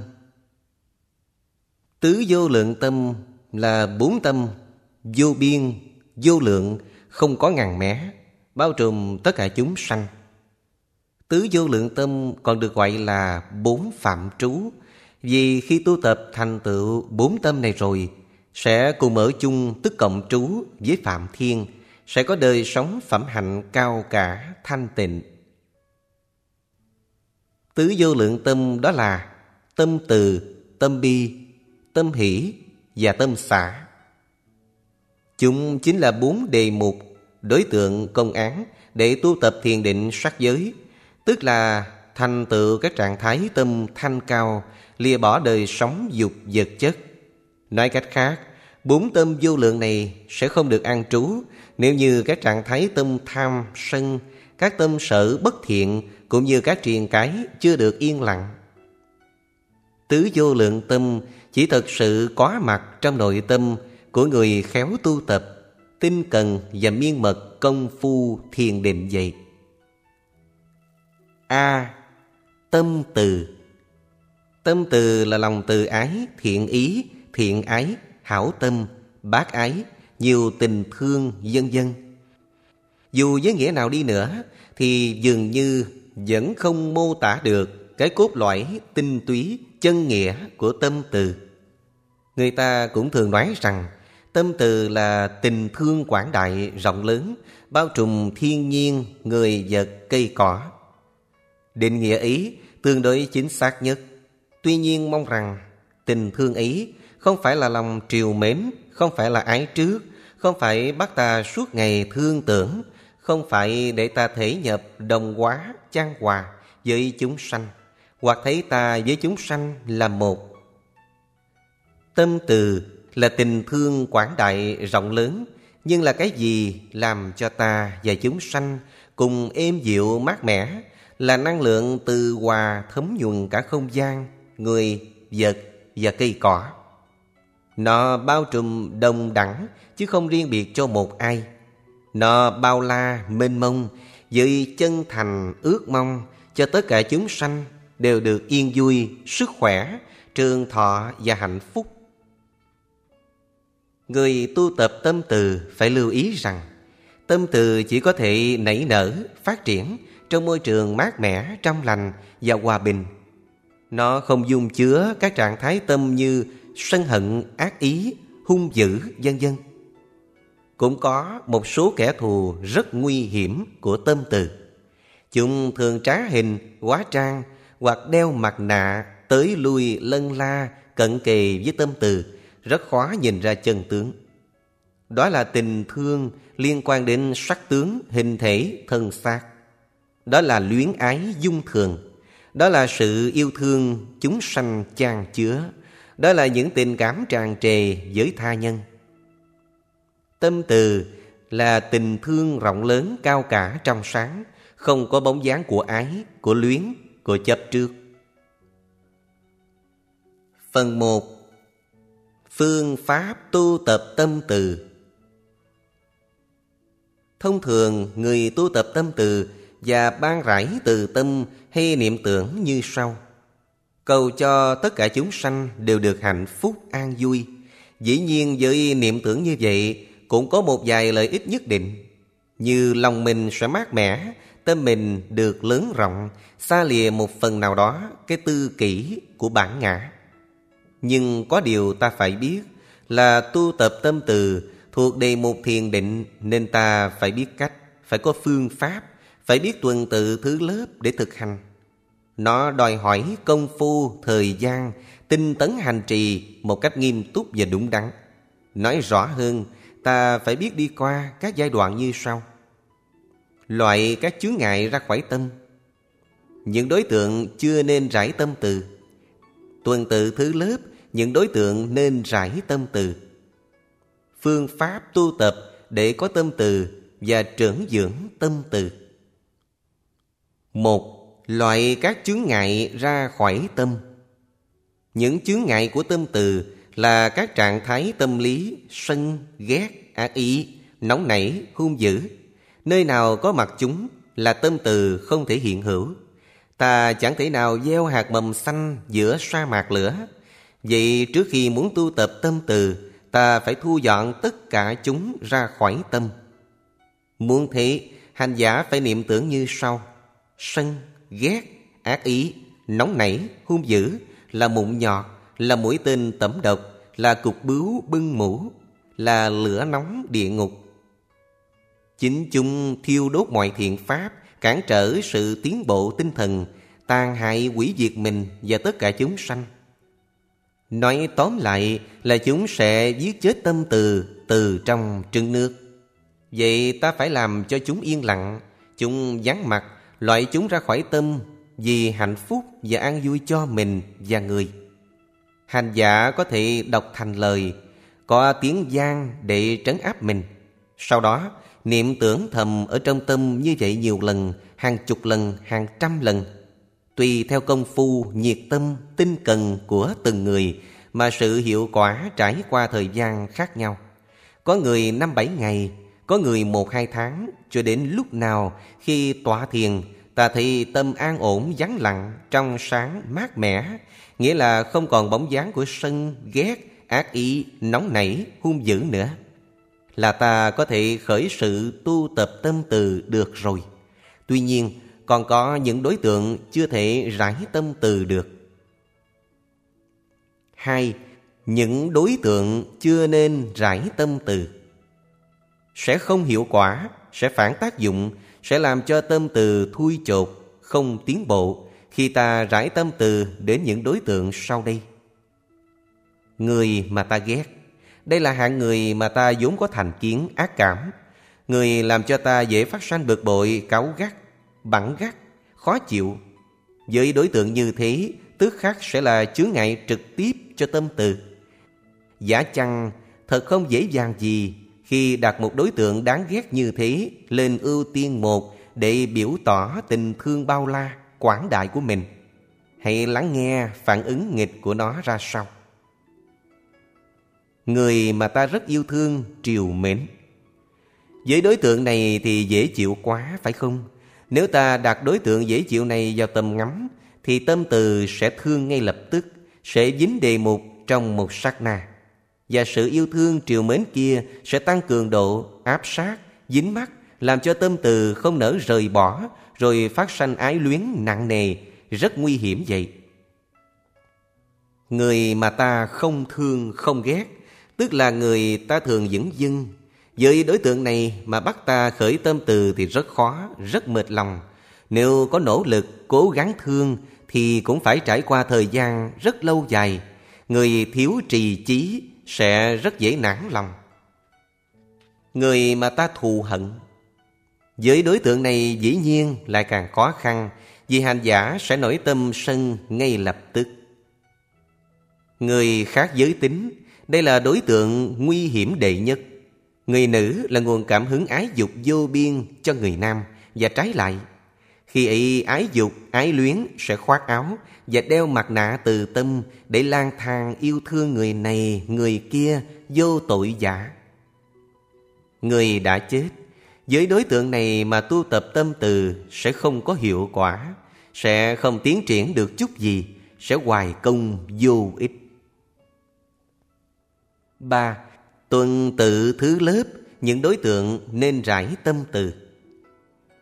Trước tiên, tâm từ phải được rải đến chính mình phải có từ tâm với chính mình trước khi rải từ tâm đến kẻ khác. Tuy nhiên, ta và người khác phải bình đẳng nhất như trong làng khí của tâm từ, sự tu tập mới có hiệu quả. Nếu ta không hiểu điều ấy mà cứ niệm, mong rằng tôi được an lạc hạnh phúc, mong rằng tôi thoát khỏi hận thù oan trái và sống trong hạnh phúc an vui, thì dù niệm một trăm năm, một ngàn năm cũng không đắc định. Ngược lại, ta niệm mong rằng người ấy được an lạc hạnh phúc thì tâm từ cũng không thành tựu. Hành giả phải biết rằng dù lấy bản thân làm đối tượng cho tâm từ thì đồng thời tâm từ phải được bao trùm đến đối tượng khác, phải niệm như sau: Cầu mong cho tôi được an lạc hạnh phúc và bạn tôi cũng được an lạc hạnh phúc như thế. Những đối tượng khác chúng sanh khác có thể dễ dàng cho tâm từ hướng đến. Đầu tiên là những người khả ái, khả kính. Ví dụ thầy Hòa Thượng Thế Độ, thầy tiếp dẫn cho mình. Thầy mình nương tựa hoặc các vị giáo thọ sư đã không quản ngại công lao dạy dỗ cho mình nên người. Ta có thể niệm tưởng, cầu mong cho tôi được an lạc hạnh phúc và ước vọng rằng con người hiền thiện đáng kính ý cũng được an lạc hạnh phúc như thế. Với đối tượng như thế, niệm tưởng như thế mới chính xác là tu tập tâm từ. Sau đó, muốn tiến xa hơn, hành giả phải biết phá vỡ những hàng rào ngăn, rồi tuần tự thứ lớp, rải tâm từ đến những đối tượng khác như sau. Đến người bạn mà ta rất yêu mến, đến người mà ta dững dưng, đến người mà ta ghét, đến người mà ta thù. 4. Phương pháp tu tập và trưởng dưỡng tâm từ Thế nào là phá vỡ hàng rào ngăn? Khi ta rải tâm từ bao trùm ta và đối tượng, tâm từ thuần thục thì giữa ta và đối tượng đã xóa mờ khoảng cách, không còn một chướng ngại nào. Nghĩa là giữa ta và đối tượng đã thành tựu tính bình đẳng nhất như. Sau đó mới hướng tâm từ đến ta và đối tượng khác và cũng phải thành tựu tính bình đẳng nhất như như thế. Vượt qua các giai đoạn này là khi ta thấy giữa mình, người mình yêu mến, người mình dẫn dưng, người mình ghét, người mình thù dân dân, chẳng ai quan trọng hơn ai, chẳng ai không bình đẳng trong làn khí mát mẻ của tâm từ. Khi ấy gọi là tâm từ đã được tu tập, đã được an trú. Có một ví dụ về tính bình đẳng nhất như như sau. Ta cùng với bốn người khác đang ngồi trong một khu rừng. Một người ta yêu mến, một người ta dẫn dưng, một người ta ghét, một người ta thù. Có một tên cướp đến bên ta, bảo Ông hãy chỉ một người, để ta cắt cổ tế thần, ta sẽ tha cho những người còn lại. Trong trường hợp ấy, thì ta sẽ xử sự ra sao? Nếu ta chỉ một người nào đó, ngoại trừ ta, là tâm từ của ta chưa bình đẳng với họ. Nếu ta lựa chọn mình để cứu bốn người kia, là tâm từ của ta chưa bình đẳng với chính ta. Xét rằng, trường hợp thứ nhất là rơi vào ý niệm hại người. Trường hợp thứ hai là rơi vào ý niệm tự hại mình. Tự hại mình hoặc hại người đều là chưa phá vỡ được rào ngăn. Tâm từ sẽ chưa được tiến triển. Phải nuôi lớn tâm từ, trưởng dưỡng tâm từ, cho đến lúc nào đó ta cảm nhận rằng giữa ta và bốn người kia không nên để ai bị cắt cổ cả. Tính bình đẳng nhất như lúc ấy mới thành tựu, mới viên mãn. Đến giai đoạn này, tính bình đẳng nhất như này do tưởng tạo thành, sẽ hiện ra một tướng. Hành giả cứ nhất tâm an trú vào tướng ấy. Trải qua sự tu tập và an trú này, năm triền cái lần hồi sẽ được lắng dịu và năm thiền chi sẽ tuần tự xuất hiện. Nếu nhiệt tâm và tinh cần thêm nữa, hành giả sẽ đi vào cận hành định, rồi đạt an chỉ định, tức là định sơ thiền, quá tầm, quá tứ. Từ sơ thiền, vị ấy an trú biến mãn một phương, với tâm câu hữu với từ. Cũng vậy, phương thứ hai, phương thứ ba, vân vân vô lượng vô biên, cao cả, không hận, không sân, không não, vân vân rồi cùng khắp cả mười phương thế giới. Tâm từ nếu cứ tuần tự tu tập như vậy, lớn rộng thêm, quán đại thêm, biến mãn hơn, hành giả lần lượt đắc đệ nhị thiền, đệ tam thiền trong hệ thống tứ thiền, hoặc đắc đến đệ tứ thiền trong hệ thống ngũ thiền, và đắc các tầng thiền ấy được gọi là phạm trú, tức cộng trú với phạm thiên. Phần 2 Phước báo cùng sự lợi ích của người tu tập tâm từ Đức Phật dạy rằng, Này các thầy tỳ kheo, Khi từ tâm giải thoát đã được tu tập, Được làm cho sung mãn, Được làm thành bánh xe, Được có nền tảng vững chắc, Được an trú khéo léo, Được củng cố bền bỉ, Được huấn luyện thích đáng, Thì sẽ có được 11 lợi ích to lớn vậy 11 lợi ích ý là như sau. một Giấc ngủ được an lành, an lạc. Ngủ không trằn trọc, không quay qua, quay lại, không ngáy, không rên. Đi vào giấc ngủ một cách nhẹ nhàng, mát mẻ, như đi vào cõi thiền. hai Thức trong an lạc. Sớm mai thức dậy rất thoải mái, không có bực dọc, câu có, không ngáp ngắn ngáp dài. Thức dậy với sắc mặt như đó hoa tươi thắm trong nắng ấm ngày xuân ba Không chim bao ác mộng. Nếu có nằm mộng thì thường thấy mộng lành, như thấy bảo tháp lộng lẫy huy hoàng, thấy chùa chiền trang nghiêm thanh tịnh, thấy điện Phật ngạt ngào trầm hương, thấy quan hỷ lễ bái cúng dường, thấy nghe pháp tụng kinh, thấy rừng hoa thơm lừng nở rộ, thấy những cung điện nguy nga sang trọng ở các cảnh trời, vân vân, không có những ác mộng như bị giặc dây, lửa đốt, té xuống vực sâu, thú dữ ăn thịt, hoặc thấy dao đâm, tên bắn, cưa xẻ người, hầm phân dơ uế, vân vân. bốn Được mọi người yêu mến. Ở đâu ai cũng thương cũng mến, đến đâu cũng được người giúp đỡ, bảo bọc, không có người ghét kẻ thù. năm Được phi nhân ưa thích.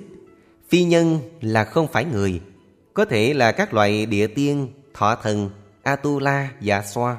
Người có tâm từ ở đâu là xung quanh đó đều được mát mẻ an lành.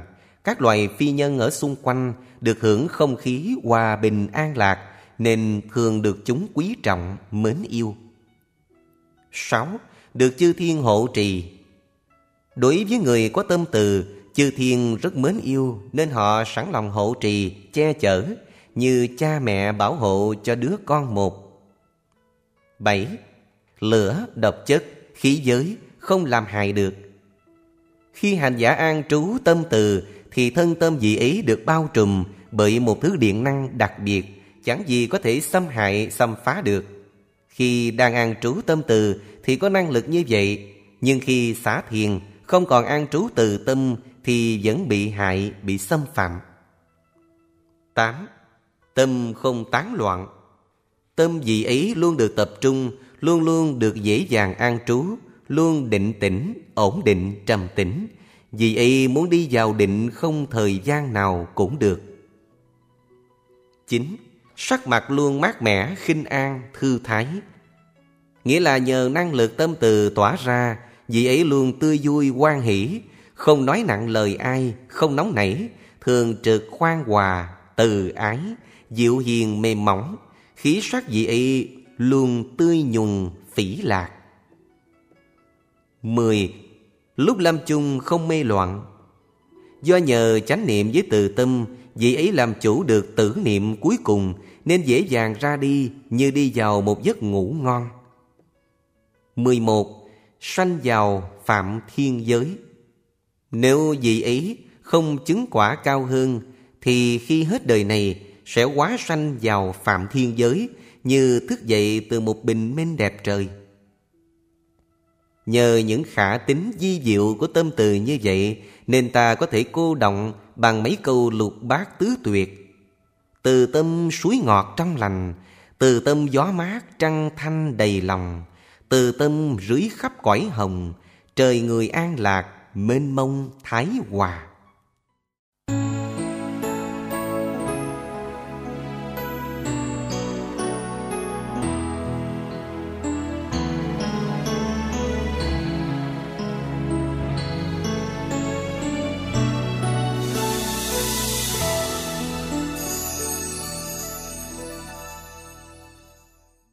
B. Tâm bi Tâm bi là lòng bi mẫn, biết thương xót, biết rung động trước sự đau khổ, bất hạnh của người khác, là muốn xoa dịu, chia sẻ, ủi an người khác trước hoạn nạn, trước nghịch cảnh, thống khổ, neo đơn cô quả, tai ương, tật nguyền, đói rách, vân vân. Tâm bi còn được định nghĩa là lòng trắc ẩn cao thượng. Nó bao trùm đồng đẳng tất cả những chúng sanh đau khổ, bất hạnh trên thế gian. Và cao cả hơn thế nữa, lòng trắc ẩn ý còn bao trùm cả những người có địa vị cao sang, quyền quý, cả những người đang sùng bái chủ nghĩa hư vô, hiện sinh, tà kiến, tà giáo. Tâm bi ý thương xót những kẻ đang đắm say bả vinh hoa, quyền thế, quyền lực, danh vọng, địa vị.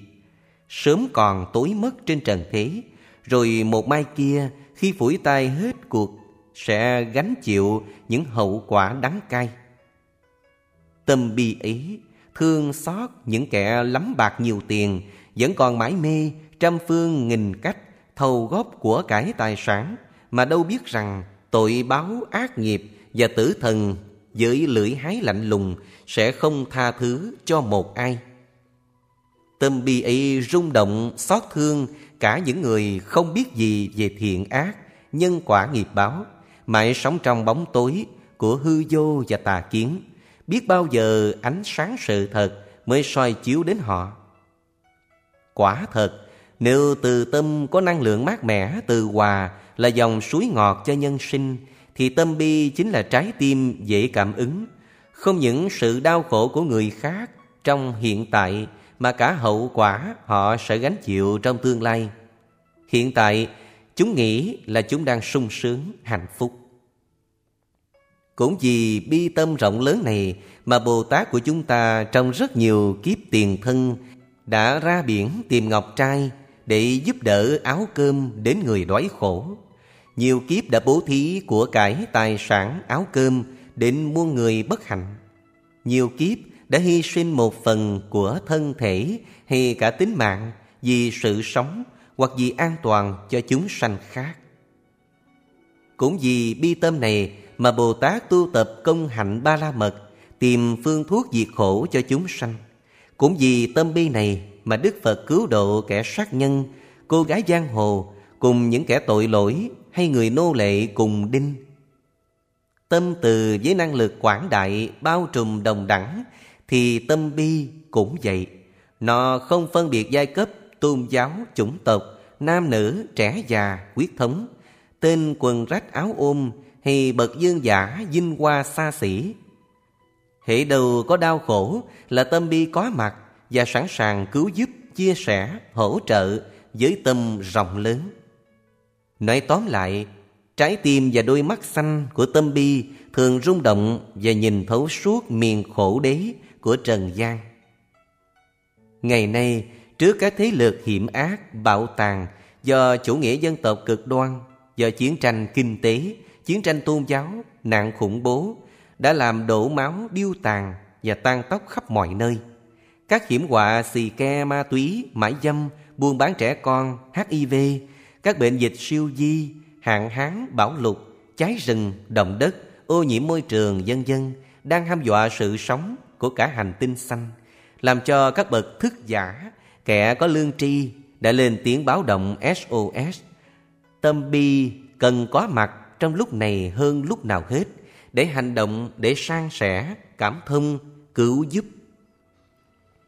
Điều đáng mừng là ngày nay với nền văn minh tinh học hiện đại, kinh tế toàn cầu đã làm cho các quốc gia xích lại gần nhau chỉ trong mấy nút bấm. Các lục địa giàu đã biết đưa mắt nhìn qua các lục địa đói khổ và tìm cách giúp cho những nơi này phát triển cơm áo.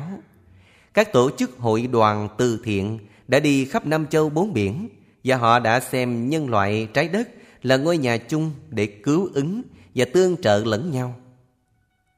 Tất cả đấy chỉ là hiện tướng một phần nào ở bên ngoài của tâm bi chứ chưa phải trọn vẹn thực chất của tâm bi. Tuy nhiên, chừng ấy cũng đã quý lắm rồi.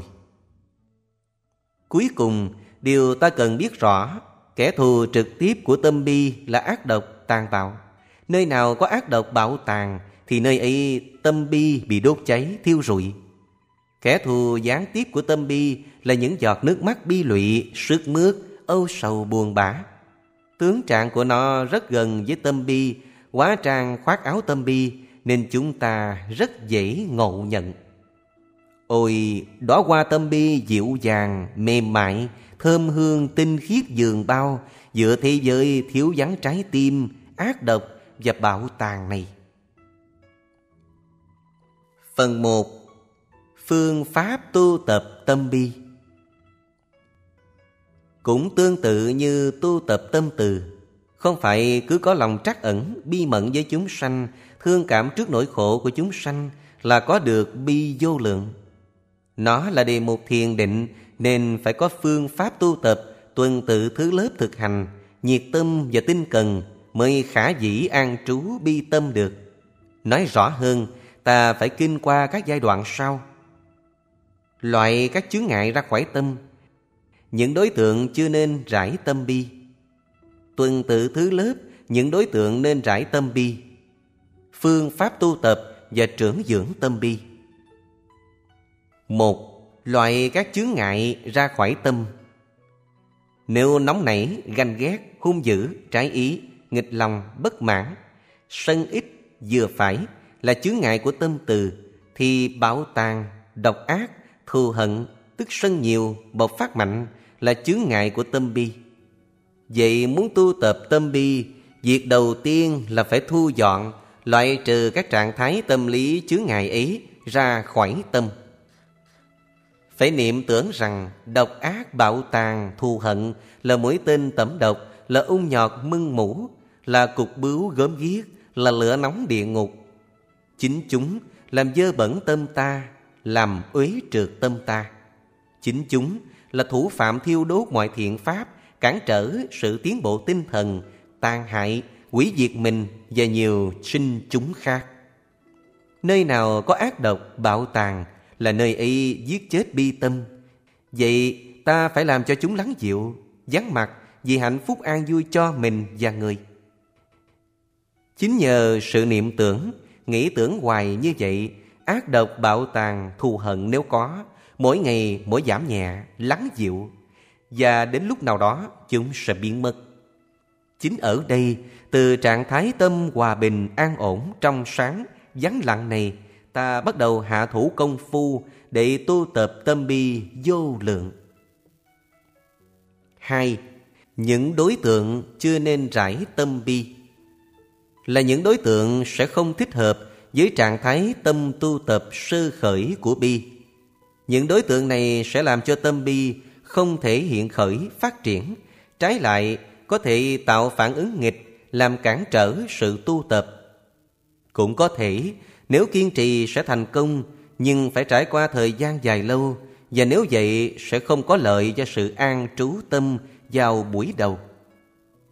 Sau đây là những đối tượng chưa nên trải tâm bi. Những người thân như cha mẹ, vợ chồng, anh em, quyến thuộc, vân vân. Tại sao đầu tiên những đối tượng này không phù hợp cho tâm bi? Ta phải biết rằng đây là những người ta hằng yêu mến. Nếu lấy họ làm đối tượng để khởi phát tâm bi thì ta dễ sai phạm biến từ thương xót ra thương yêu. Từ thương yêu sẽ biến thành luyến ái buộc ràng. Vô tình ta tạo thêm chướng ngại đồng dạng khác rất nguy hiểm vậy. Là những người thân, ta hãy giữ nguyên địa vị họ là những người thân, cứ để y như vậy đã. Những người bạn rất thân, tuy không trở ngại nguy hiểm như đối tượng trên, nhưng nó cũng dễ sinh ra sự thương luyến, là bà con với ái luyến, nhưng cường độ nhẹ hơn một chút mà thôi. Và khi từ thương xót mà biến thành thương luyến là ta đã đi sái ngoài phạm trù của tâm bi rồi. Đấy là một chướng ngại. Đối với những người bạn rất thân, ta hãy giữ nguyên họ là những người bạn rất thân, cứ để y như vậy đã. Những người dẫn dưng vâng. Vì là người dân, nước lã hoặc những đối tượng ta dẫn dưng vâng, thì quả là rất khó cảm qua cái nhìn ban đầu. Đã là khó cảm thì rất khó khởi tâm thương xót. Nếu lấy những đối tượng này mà tu tập, lâu ngày không thấy tiến bộ, dễ sinh nạn chí. Khi mà nạn chí thì lòng tin dễ lung lay, nhiệt tâm sẽ nguội lạnh, khá nguy hiểm vậy. Đối với những người dẫn dưng, ta hãy giữ nguyên vị trí họ là những người dẫn dưng, cứ để y như vậy đã. Những người dễ ghét, khó ưa. Với loại đối tượng này mà khởi tâm bi, xem chừng sẽ bị phản ứng nghịch. Vừa để tâm vào đề mục Thương xót không khởi lên Mà âm ỉ trong lòng những bực bội Khó chịu, bất bình, tức giận cứ muốn bùng lên. Những trạng thái tâm lý ấy là thuộc tính của tâm sân. Và khi mà sân quá mặt thì đấy là môi trường chẳng thuận lợi chút nào cho tâm bi nảy mầm xanh lá. Vậy hãy để nguyên vị trí người dễ ghét khó ưa ở đấy, khoan hướng tâm đến dội. Người mà ta thù oán Nếu lấy đối tượng, người dễ ghét khó ưa, thì sân chỉ âm ỉ trong lòng. Nhưng đối tượng là người ta thù oán, thì sân sẽ bộc phát dữ dội, và nó sẽ giết chết tâm bi ngay tức khắc. Đây chẳng khác gì ta muốn gieo hạt hoa ở trong đống lửa, hoặc như ta đốt một đống than hồng để mong hứng được mấy giọt sương trời. Việc làm y vô ích như thế nào thì tu tập tâm bi với đối tượng ta thù oán cũng tương tự thế. Hãy để nguyên vị trí đối tượng này như vậy đã. Là người khác giới tính Cũng như tâm từ Bi tâm mà hướng đến đối tượng này Thì những trạng thái tâm lý như thương yêu, triều mến, luyến ái Sẽ giả dạng thương xót để có mặt trong tâm hành giả Rất nguy hiểm Với người đã chết Tương tự như từ tâm sẽ không có hiệu quả. Ba, Tuần tự thứ lớp, Những đối tượng nên rải tâm bi. Trước tiên, Tâm bi dễ dàng khởi lên Đối với những người kém may mắn, Khốn khổ, bất hạnh, Những người đói cơm, rách áo, Những người tật nguyền, cục hết tay chân, Bị phong cùi, khoét sâu mặt mũi, Những người mụn ghẻ, ung bướu, lở loét, hôi hám Rồi nhặn bưu đầy. Những người lê lết tấm thân tàn Nơi quán chợ sân đình với những đối tượng ấy, tâm bi sẽ khởi lên. Khốn khổ, bất hạnh thay là người này, cầu mong cho y sớm thoát khỏi sự thống khổ đau đớn. Sau những đối tượng khốn khổ bất hạnh nêu trên, bi tâm có thể hướng đến những người do tham ác mà phải gánh chịu hậu quả tra tấn, tù đầy, ngục hình, xử trảm. Bi tâm sẽ niệm tưởng, thương xót thay là những người này do ngu si tham ác thiểu trí đã tạo tác những hành động bất thiện bây giờ phải bị trả quả báo ác nghiệp. Cầu mong cho chúng sớm thoát khỏi tội hình. Thứ đến lòng trắc ẩn cũng dễ dàng khởi sanh với những người do cờ bạc rượu chè mà thân tàn ma dại do xì ke nghiện hút mà sống giật giờ như hình ma sát quỷ rồi đến những đối tượng bị nhiễm HIV những người mắc bệnh tứ chứng nan y, những người sống trác tán, sa đọa, những tên trộm cắp giết người. Khi bi tâm đã bao trùm khá rộng rãi như thế và hành giả cảm nhận rằng chẳng có một dướng mắt nào, chẳng có một chướng ngại gì ngăn trở, tâm bi có thể khởi đến một số đối tượng khác. Những người do tà mạng ác hạnh mà có được của cải tài sản. Những người do mưu mô thâm độc xảo trá mà có được danh vọng địa vị. Những người do mưu mô xảo quyệt, gian trá, lừa gạt, thủ đoạn mà được nhiều lợi lộc gia sản, tiện nghi vật chất. Những người do tham nhũng hối lộ, làm ăn phi pháp bất chánh dân dân mà có được đời sống dinh thân phì gia. Những người có lòng dạ tiểu nhân do nịnh nọt cúi luồng bợ đỡ mà có được sự nghiệp quyền lực sau những đối tượng ấy, tâm bi còn bao trùm cả. Những thiện nhân, những người lành tốt nhưng bắt đầu bị phá sản về sức khỏe, phá sản về quyến thuộc, tài sản, phá sản về danh vọng, địa vị. Những người đang say đắm vật chất vinh hoa, những người mãi mê săn đuổi tham vọng quyền lực, những người ngu si cuồng tín, những người hiếu sát bạo tàn, những người vô luân, phi đạo đức, bất tín, bất nghĩa. Những người theo tà kiến, hiện sinh, tà giáo, hư vô chủ nghĩa. Đến đây, tâm bi đã lớn rộng, quảng đại lắm rồi, nên dễ dàng bao trùm luôn các đối tượng sau mà trước đây ta rất khó vượt qua. Bản thân mình, cha mẹ, vợ con, anh em cùng thân bằng quyến thuộc. Bạn rất thân, người dẫn dưng, người dễ ghét khó ưa, người mình căm ghét, người khác giới tính.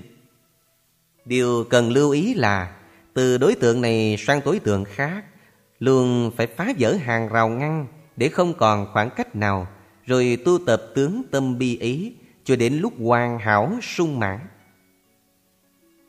4. Phương pháp tu tập và trưởng dưỡng tâm bi Tâm bi cũng là đề mục tu tập thiền định như tâm từ, nhưng có điều khác với tâm từ. Ở tâm từ, cầu mong hạnh phúc an lành cho mình và cho người khác. Vậy mình và người khác nằm chung một lời cầu mong, một niệm tưởng.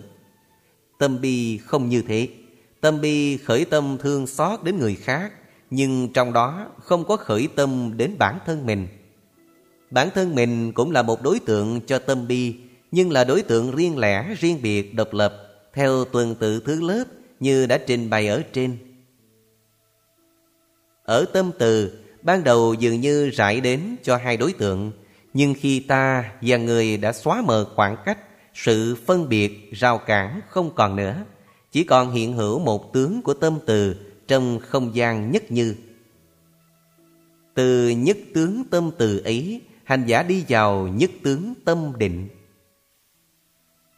Tâm bi chỉ có một tướng nên dễ chuyên nhất, dễ an trú hơn, nhưng muốn tu tập có hiệu quả để được sung mãn tướng tâm định, ta phải biết tuần tự thứ lớp, đi theo các loại đối tượng và tuần tự thứ lớp các giai đoạn.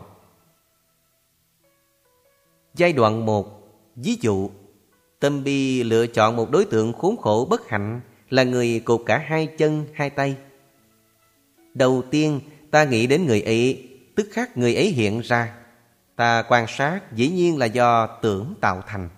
Hai chân, hai tay của người ấy, Rồi niệm tưởng rằng, Ôi, khốn khổ thay, Bất hạnh thay. Vậy thì bạn sẽ ăn uống, đi đứng, Đại tiểu tiện ra làm sao? Chẳng rõ bạn bị nghiệp gì Mà chịu quả kinh khiếp như thế. Cầu mong sao cho bạn Sớm thoát khỏi ác báo thống khổ này. Với sự nghĩ tưởng chân tình như thế Trái tim hành giả sẽ bắt đầu sao xuyến rung động Rồi một niềm thương xót vô bờ tràn ngập tâm tư hành giả Và lúc ấy chỉ hiện hữu duy nhất cảm xúc ấy thôi ở đây nhất tướng tâm bi đã hình thành. Từ nhất tướng tâm bi ấy, hành giả nhiệt tâm tinh cần an trú mãi.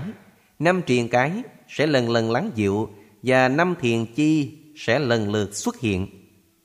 Nói theo thanh tịnh đạo, hành giả có thể đạt cận hành định hoặc an chỉ định ở giai đoạn này. Giai đoạn 2 Đến đây tâm bi bắt đầu từ bỏ phạm vi nhỏ hẹp, giới hạn để mở rộng, hướng tâm đến những đối tượng đáng xót thương khác. Khi một đối tượng được tâm bi bao trùm, được an trú nhất tâm, đến chỗ cận hành hoặc an chỉ, hành giả mới có thể dời sang đối tượng khác, cứ tuần tự tu tập viên mãn từng đối tượng như vậy, cho đến lúc tâm bi với không gian xung quanh đã được nới rộng, mỗi lúc mỗi được củng cố, tăng trưởng. Giai đoạn 3 Vẫn tiếp tục mở rộng phạm vi Mở rộng bao giờ đến những đối tượng người dễ ghét khó ưa Người mình căm thù, người khác giới tính Mà tâm bi vẫn không bị chướng ngăn, trở ngại hoặc phản ứng nghịch thì tướng tâm bi vô lượng đã bắt đầu hình thành Từ tướng tâm bi vô lượng sơ khởi này Hành giả hướng tâm đến phương đông bao trùm tất thảy những chúng sanh đáng thương xót ở phương Đông. Đến lúc tất thảy chúng sanh ấy đều được bao trùm bởi nhất tướng tâm bi, hành giả an trú trên nhất tướng tâm bi ấy để đi vào cận hành hoặc an chỉ định. Rồi cứ thế, phương Nam, phương Tây, phương Bắc cho đủ mười phương. Chính ở đây, hành giả đã làm cho sung mãn bi vô lượng, không hận, không sân, cao cả, vô giới hạn vậy. Hành giả càng lúc càng thuần thục với bi vô lượng, đạt sơ thiền có tầm có tứ, bỏ tầm sang nhị thiền, bỏ tứ sang tam thiền, bỏ hỷ sang tứ thiền, tức hệ thống ngũ thiền. Và tứ thiền là mốc cuối cùng của bi vô lượng, không thể sang ngũ thiền được. Phần 2 Phước báo cùng sự lợi ích của người tu tập tâm bi. Nếu từ là cho vui thì bi là cứu khổ. Có người do duyên, nghiệp, tâm cảm, sở thích, cá tính dần dần cho vui là dễ nhưng cứu khổ lại khó. Hoặc ngược lại. Tuy nhiên, tu tập từ hay bi tương tự nhau. Cả hai đều có cùng một đối trị là tâm sân. Chỉ khác là cường độ mạnh yếu khác nhau mà thôi. Khi thành tựu từ hay bi vô lượng, hành giả dường như đều cảm nhận chung một làn khí mát mẻ chan hòa cả không gian, người, vật và cây cỏ. Đấy là năng lượng bình đẳng nhất như của từ bi vô lượng. Do vậy, phước báo và lợi ích của bi vô lượng tương tự từ vô lượng có đầy đủ 11 phước báo tương tự nhau. Bèn có thơ rằng Bi hoa thơm ngát dịu hiền Thường hay rung động giữa miền biển dâu Xót thương sớt khổ chia sầu Là bi vô lượng kinh cầu trong tâm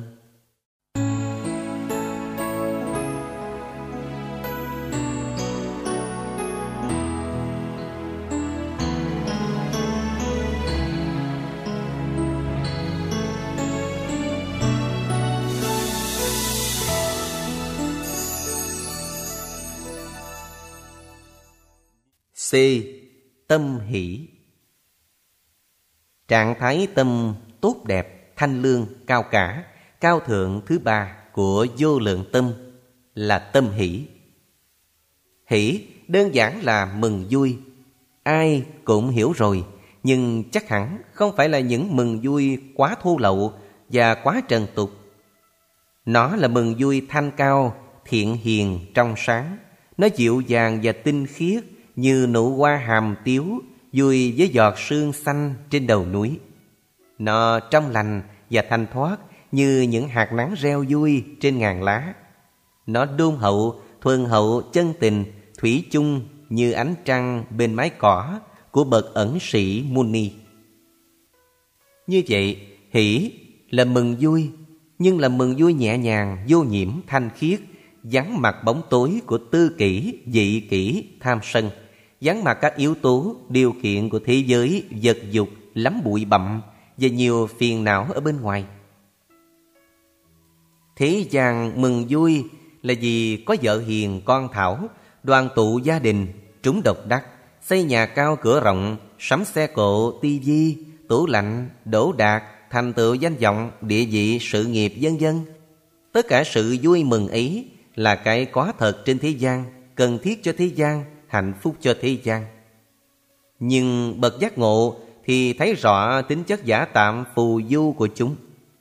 Tất cả sự mừng vui ấy thường phụ thuộc vào các yếu tố, điều kiện ngoại lai, nên chúng bấp bênh, dễ tan, dễ dở.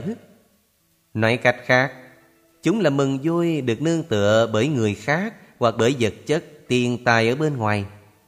Do vậy, chúng thô trượt, thô tháo, và ẩn chứa nhiều bụi bặm gian truân và phiền não. Còn mừng vui trong tứ vô lượng tâm là hỷ thì nhẹ nhàng và thanh cao hơn nhiều. Hỷ vô lượng là năng lực tự có từ bên trong, không nương nhờ các điều kiện phụ tùy từ thế giới vật chất ở bên ngoài. Nó là một năng lượng mát mẻ, tuôn tràn từ một nội tâm có tu tập một nội tâm đã làm cho lắng dịu mọi tham dục, sân hận, bất bình, oán ghét, ganh tị, sang lẫn. Nó là kết quả của tinh thần do trải qua công phu thiền định lâu dài, do sự kiên trì không mệt mỏi, do sự bền gan không nản chí. Tuy nhiên, nếu đã thành tựu từ và bi vô lượng, thì hỷ vô lượng cũng dễ dàng an trú. Mừng vui của hỷ vô lượng thường thâm sâu, dịu nhẹ. Nó từ chối sự vui suông, vui nhộn, vui dồ dập, vui ồn ả, vui hò hét, vui ha hả, vui đánh trống thổi kèn, vui lễ hội, vui tương bừng, vui tiệc tùng chén chú chén anh, vui say sưa ngã nghiêng, vui nói cười rỗng rã. Khác chút ít với từ và bi. Từ nhìn cuộc đời ở khía cạnh đáng yêu và cầu mong cho hết thảy chúng sanh đều được an vui tốt đẹp. Bi nhìn cuộc đời ở khía cạnh đáng thương và cầu mong được chia sẻ, ủi an tất cả nỗi khổ của chúng sanh. Hỷ nhìn cuộc đời ở khía cạnh đáng mừng trước sự thành công, thành đạt hoặc an vui, sức khỏe, may mắn, hạnh phúc của người khác. Như vậy, kẻ thù xa của hỷ vô lượng là vui ồn ào, vui nhộn. Kẻ thù gần của hỷ vô lượng chính là ghen tị, đố kỵ, ganh ghét, ganh tị. Kẻ thù xa của hỷ ít nguy hiểm, nhưng kẻ thù gần của hỷ thì nguy hiểm vô cùng. Chính ganh tị, ganh ghét là kẻ thù trực diện luôn tìm cách giết chết hỷ vô lượng này. Chúng có sức phá hoại, tiêu diệt sự bình an yên lành trên cuộc đời. Chúng là ngọn lửa âm ỉ, đốt cháy sự tương giao hòa khí giữa nhân sinh. Cuối cùng, ganh ghét đố kỵ làm cản trở bước tiến bộ quang minh của tinh thần. Người tu Phật, kẻ với ước mong chân chính và tha thiết thành tựu những phẩm tính cao đẹp của con người thì phải nhận diện cho rõ bóng dáng kẻ thù của hỷ vô lượng thường tiềm ẩn ở trong tâm. Muốn vậy, ta phải thực sự tự hỏi lòng rằng ta có cảm thấy khó chịu, bực tức khi người khác tài giỏi hơn mình? Ta có cảm thấy mừng vui khi bạn mình thành công tốt đẹp trong thi cử hoặc trên đường đời? Thấy những người được thế gian tôn trọng, nể gì, ta có mừng vui cho họ hay không? Hay ta sẽ tìm cách nói xuyên tạc, bóp méo sự thật để hạ uy tín, cho bỏ tức, cho hả tâm ganh tị thua người? Khi có người nhiều tiền lắm của đang làm một phước sự to lớn, ta có thật sự vui chung niềm vui với họ chăng? Hay tự thâm tâm ta vẫn bực bội khó chịu, ganh ghét? Thấy người khác có được tiền tài, nhà cửa, ruộng đất, vợ con hạnh phúc, danh vọng địa vị, sự nghiệp vững chắc và thịnh mãn, ta thật sự vui mừng cho họ đã cảm thấy khó khăn. Nhưng nếu kẻ thù của ta mà được như vậy thì tâm lý ta sẽ diễn biến như thế nào? Đối với kẻ thù, ta thường phỉ bán, nguyên rủa, căm hận, muốn cho y tán gia bại sản, thân tàn ma dạy muốn cho y bị tai nạn rủi ro, tật nguyền hình ngục. Đấy là tâm lý thường tình. Tha thứ bao dung cho kẻ thù đã là tâm cao thượng. Nhưng vượt qua ganh tị, ghen ghét, vượt qua bao dung tha thứ để mừng vui hạnh phúc cho kẻ thù nữa là đạt được tâm hỷ vô lượng. Ấy mới là tâm tối thượng của định bậc cao này. Quả thật, ganh ghét ganh tị là tâm bệnh của nhân loại xưa nay. Gia đình này ganh tị với gia đình kia, xã thôn này ganh tị với xã thôn khác, dòng họ này ganh tị với dòng họ bên cạnh. Rộng hơn chút nữa là tôn giáo với tôn giáo, dân tộc với dân tộc, rồi cả châu lục này với châu lục kia, cả Đông Phương hay Tây Phương. Và cũng chính vì lòng ganh tị này mà chúng ngoại đạo tìm cách du oan, giá họa Đức Phật. Là người Phật tử, phải thấy rõ sự nguy hiểm của lòng ganh ghét, ganh tị ý. Trong phút chốc, chúng có thể hạ thấp phẩm giá con người, biến con người thành ti tiện, hèn mọn. Chúng quỷ diệt những đức tính thiện lương, có thể dẫn đến những hành động tội lỗi, độc ác, tàn bạo. Chúng tung rải lầm than, bóng tối và khổ đau cho cuộc đời vốn đã ngập tràn thi lương và thống khổ này. Khi biết rõ ganh ghét, ganh tị nguy hiểm như thế, chúng ta phải tự thức, tự tri, tự chiếu soi để phát hiện. Khi nhìn thấy chúng đang xuất hiện, ta phải bình tĩnh để đừng hành động theo sự xúi dục của chúng. Chỉ có làm thế thôi là ta đã bắt đầu tu tập rồi vậy. Rồi trong đời sống thường nhật, ta tập vui mừng với những người thành công, thành đạt, an lạc, hạnh phúc xung quanh ta. Ta tập sống với nét mặt hân hoan, thư thái, chung mừng, chung vui với bạn bè, hàng xóm, thôn ấp, láng giềng trong những lúc khánh hỷ, khánh thọ, tân gia, lạc thành. Tuy những hỷ này đang còn thô tháo, nhưng ít ra chúng cũng loại trừ ra khỏi tâm những bực bội khó chịu ganh ghét trước sự thành công vui vẻ của mọi người xung quanh ta và đây là điều kiện thuận lợi cho ta tu tập hỷ vô lượng sau này trái tim của tâm hỷ luôn đập một nhịp với tất thảy chúng sanh hữu phước. Đôi mắt xanh của tâm hỷ luôn nhìn thấy khía cạnh vui tươi, xinh đẹp của cuộc đời. Tuy nhiên, muốn đạt hỷ vô lượng, phải trải qua công phu tu tập dài lâu, tương tự từ và bi vậy. Mà đúng thế, những cái cao cả không bao giờ là quà tặng cho những kẻ tâm thường tiểu nhân. Những phẩm chất ưu việt không dễ dàng có được cho kẻ ngu si dốt nát biến lười. Những trạng thái tâm cao thượng luôn dành sẵn cho người thiện lương và bậc hiền trí. Phần 1. Phương pháp tu tập tâm hỷ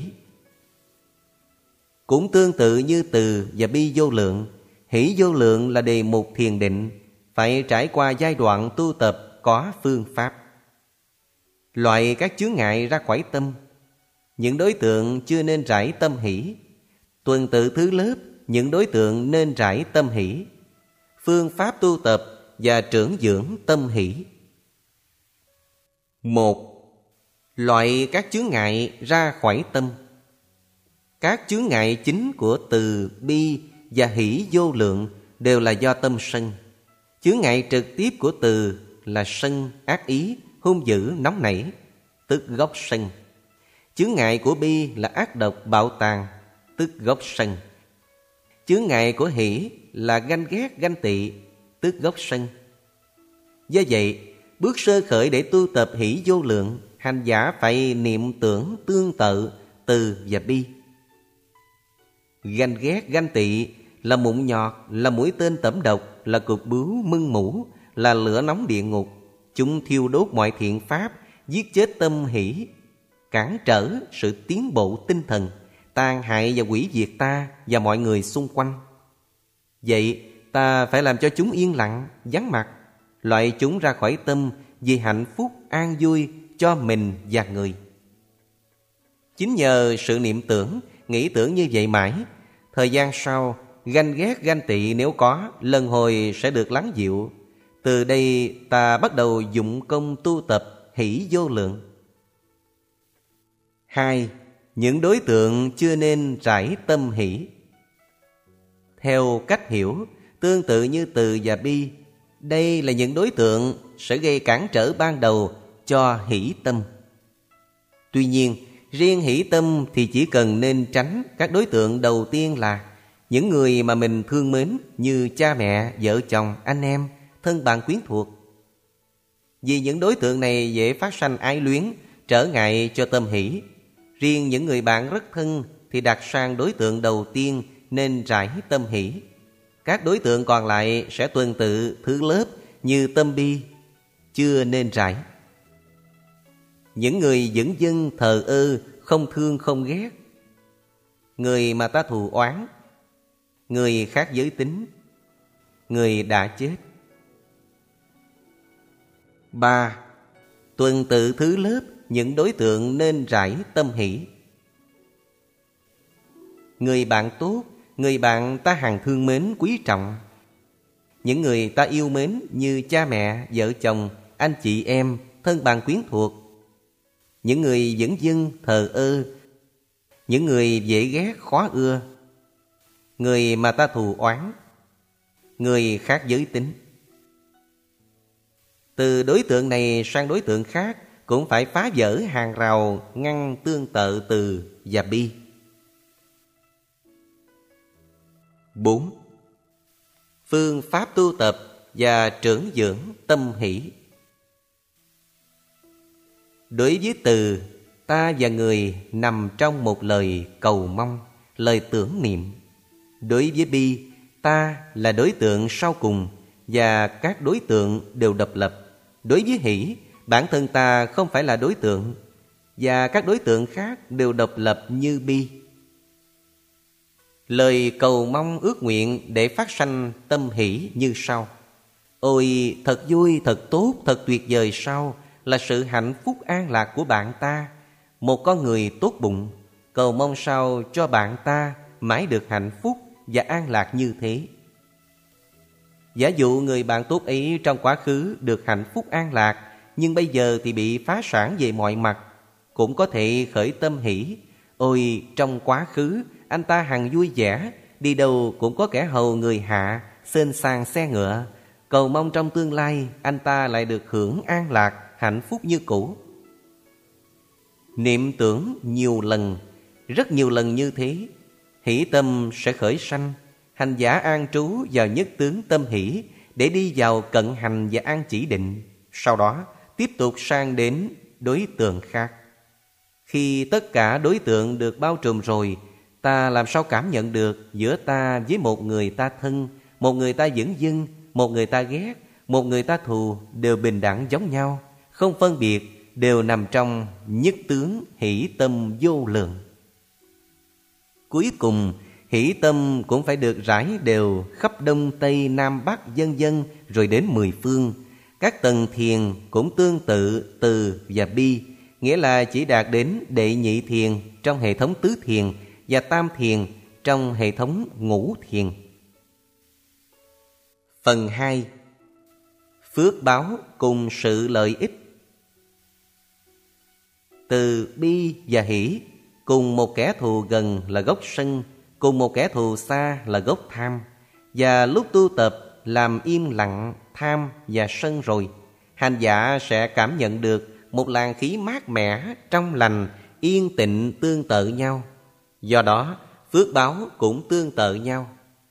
Tu tập hỷ vô lượng khó hơn từ bi vô lượng, nên phước báo cũng cao hơn, thù thắng hơn bèn quả thơ rằng, hỷ hoang khóm trúc reo ngàn gió hoan hỷ hoa cười nụ tiếu tâm, vô lượng hỷ tâm tâm đại lượng, tình này cao cả nhất thiên nhân.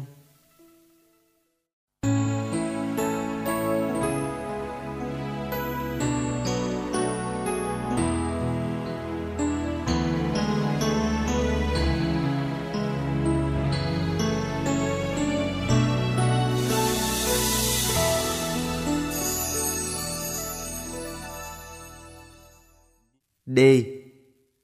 Tâm xả. Trạng thái tâm cao cả, cao thượng, cao sáng, thanh lương. Nhẹ nhàng nhất trong tứ vô lượng tâm Chính là tâm xả. Upekha. Có hai ngữ căn Upa và Ikha. Upa nghĩa là đúng đắn, vô tư, quân bình Và Ikha là lập tâm, nhận định, trông thấy. Vậy Upekha là để tâm quân bình, vô tư, không luyến ái cũng không ghét bỏ, không ưa thích cũng như không bất mãn trước tất cả những tình huống của cuộc đời. Tâm xả dĩ như lá sen, nó không hề giữ lại mà làm trượt đi tất cả những giọt nước dù dơ dù sạch ở bất kỳ đâu rơi đến. Upekha chính là tâm tự tại an nhiên trước nghịch cảnh trước những lời phỉ bán nguyền rủa, khinh rẻ, chỉ trích của người khác. Và nó cũng bình thản, điềm nhiên trước hạnh phúc may mắn, lời tán dương khen ngợi của mọi người đối với chính mình. Nói tóm là trước những thành bại được mất, hơn thua, khen chê, vui khổ, tâm upika vẫn điềm nhiên và bình lặng như mặt đất. Nó vững chắc và an định như tảng đá to sừng sững trước bão to gió lớn, như một đoạn kim văn sau đây. Trong hạnh phúc, trong phiền não, lúc thăng, lúc trầm, ta phải giữ tâm bình lặng như đất. Trên đất, ta có thể quăng bất luận vật gì, dầu chua, dầu ngọt, dầu sạch, dầu dơ, đất vẫn trơ trơ, không giận, không thương, không buồn, không bực hoặc câu kinh lời vàng. Dĩ như tảng đá kiên trì Gió cuồng tám hướng dễ gì chuyển lay. Tiếng đời chê dở khen hay Không làm trao động đôi mày trí nhân. Trí nhân ở đây là bậc có tâm xả vô lượng vậy Ngoài ra đời sống Đức Phật là một tấm gương mẫu mực rạng ngời về tâm xả. Ngài là vị giáo chủ được người đời tán dương, tôn kính sung mộ đệ nhất. Nhưng Ngài cũng là người bị ngoại đạo chỉ trích, đả kích, sỉ nhục, lăng mạ, du oan giá họa hơn bất cứ ai trong lịch sử loài người.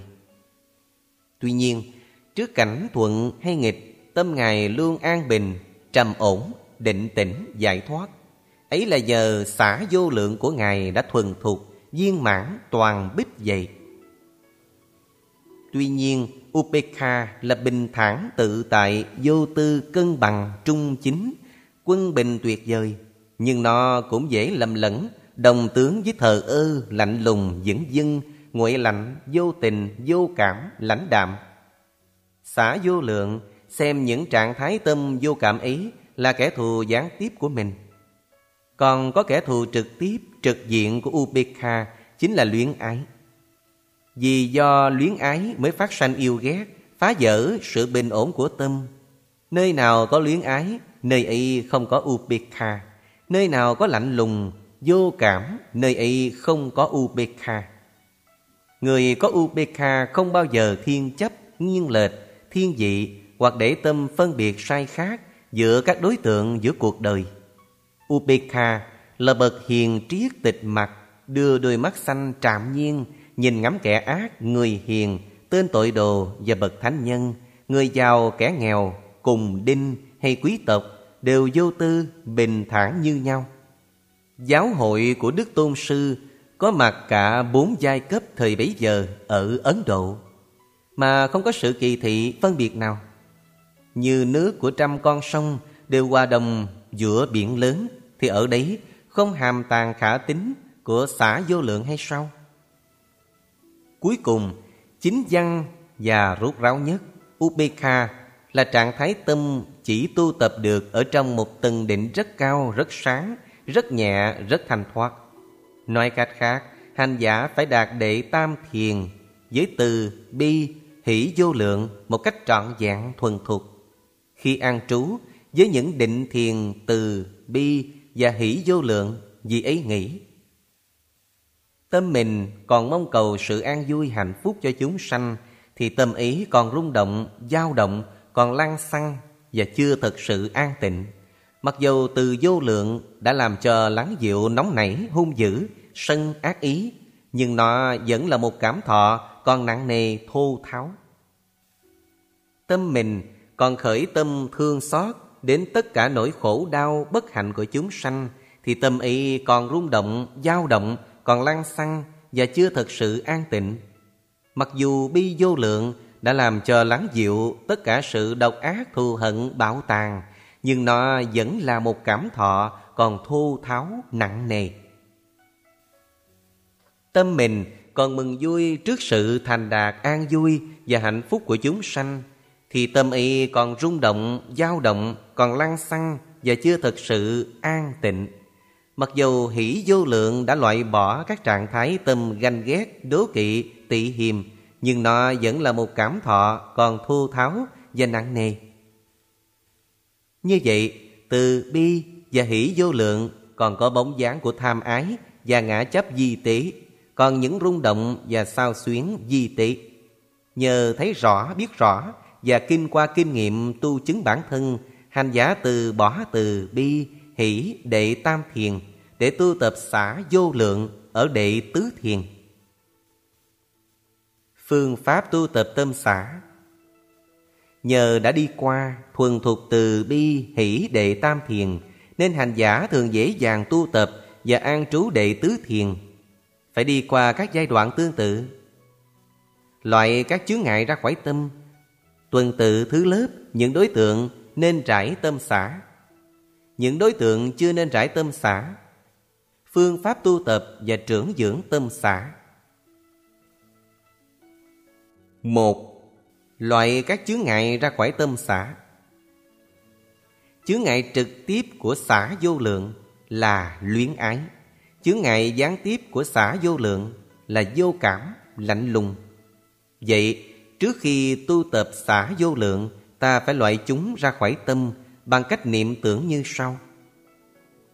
Luyến ái thiên chấp là mũi tên tẩm độc là ung nhọt mưng mũ là cục bướu gớm ghiếc là bụi bặm dơ uế. Chính chúng làm nặng nề uế trượt tâm ta. Chính chúng làm quen ố các thiện pháp cản trở sự tiến bộ và thăng hoa tinh thần.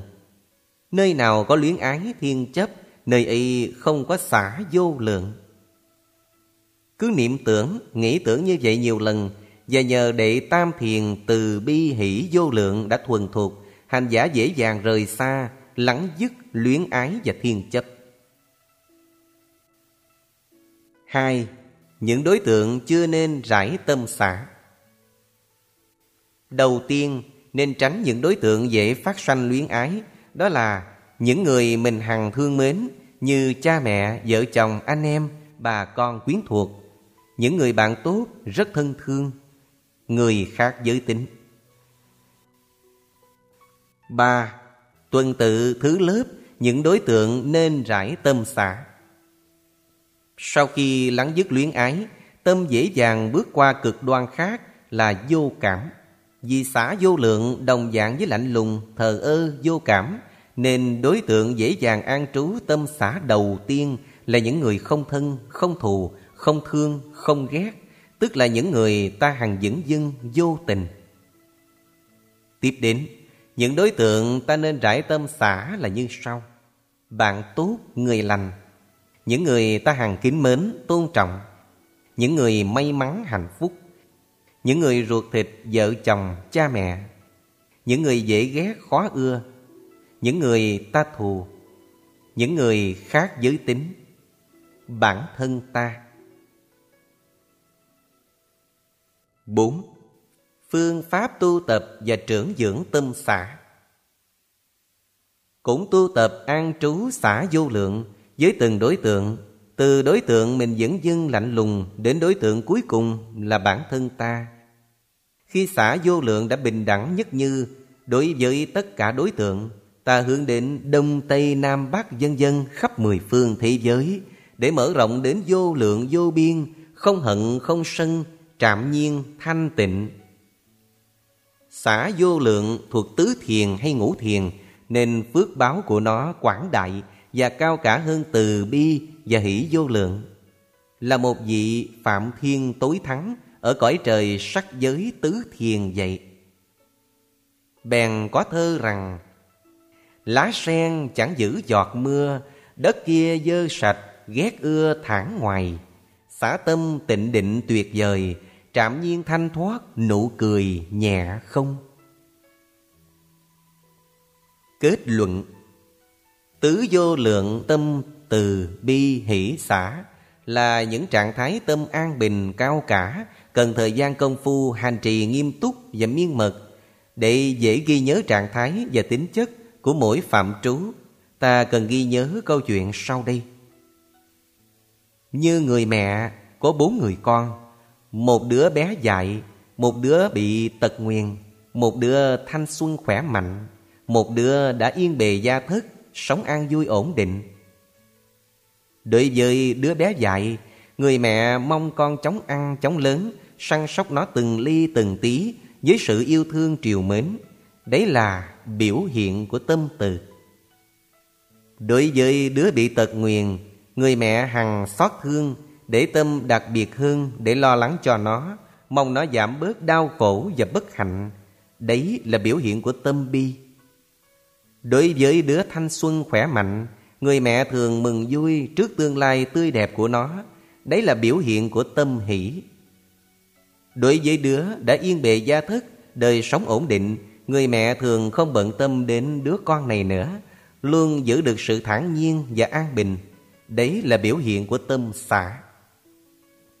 Trong dòng tâm lý diễn biến phức tạp của con người, Nó tiềm tàng hai năng lực xung nghịch nhau, Tham và sân. Con người bị hai năng lực này chi phối Nên tạo tác nhiều hành động xấu ác. Người tu tập từ vô lượng thì ngăn chặn, Làm lắng dịu được sân nóng nảy, Hung dữ, ác ý. Người tu tập bi vô lượng Thì ngăn chặn, Làm lắng dịu được hận thù, độc ác, bạo tàn. Người tu tập được hỷ vô lượng Thì ngăn chặn Làm lắng dịu được ganh ghét đố kỵ tị hiềm Người tu tập xả vô lượng thì diệt trừ được ái luyến và thiên chấp, giữ được sự an bình trạm nhiên trước nỗi thăng trầm được mất của cuộc đời. Dung dưỡng cho tham sân lộng hành, ta sẽ tích chứa cả một hầm thói hư tật xấu.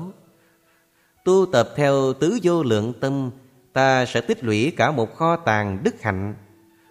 Muốn làm tên tội đồ hạ liệt hoặc bậc thánh nhân cao cả với những phẩm tính tốt đẹp là tùy thuộc ở chính ta vậy.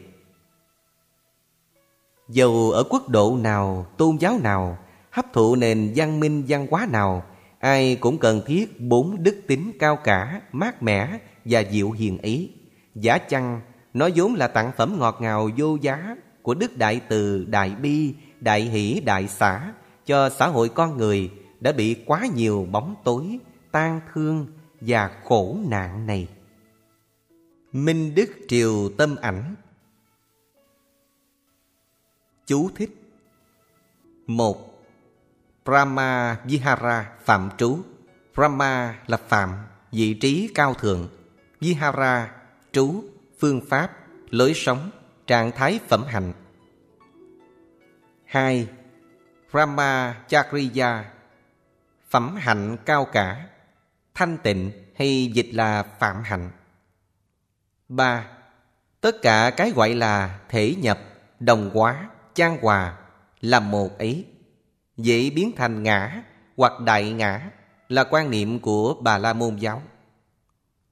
Bốn theo thanh tịnh đạo năm theo thanh tịnh đạo là như vậy nhưng tam thiền trong hệ thống tứ thiền có thọ lạc di tế hơn từ ngại rằng không tương ưng soạn giả sáu Dĩ nhiên, ngoại trừ những thế lực mưu đồ chính trị và kinh tế. 7. Các bậc khoa học thức giả nói rằng Chẳng phải họ bi mẫn với người khác đâu, họ đang tự cứu mình. Các dịch nạn toàn cầu đều là hậu quả của nền văn minh công nghiệp cực thịnh. Họ cứu trái đất và con người chỉ là biện pháp tình thế để tự cứu mình và giải quyết hậu quả. 8.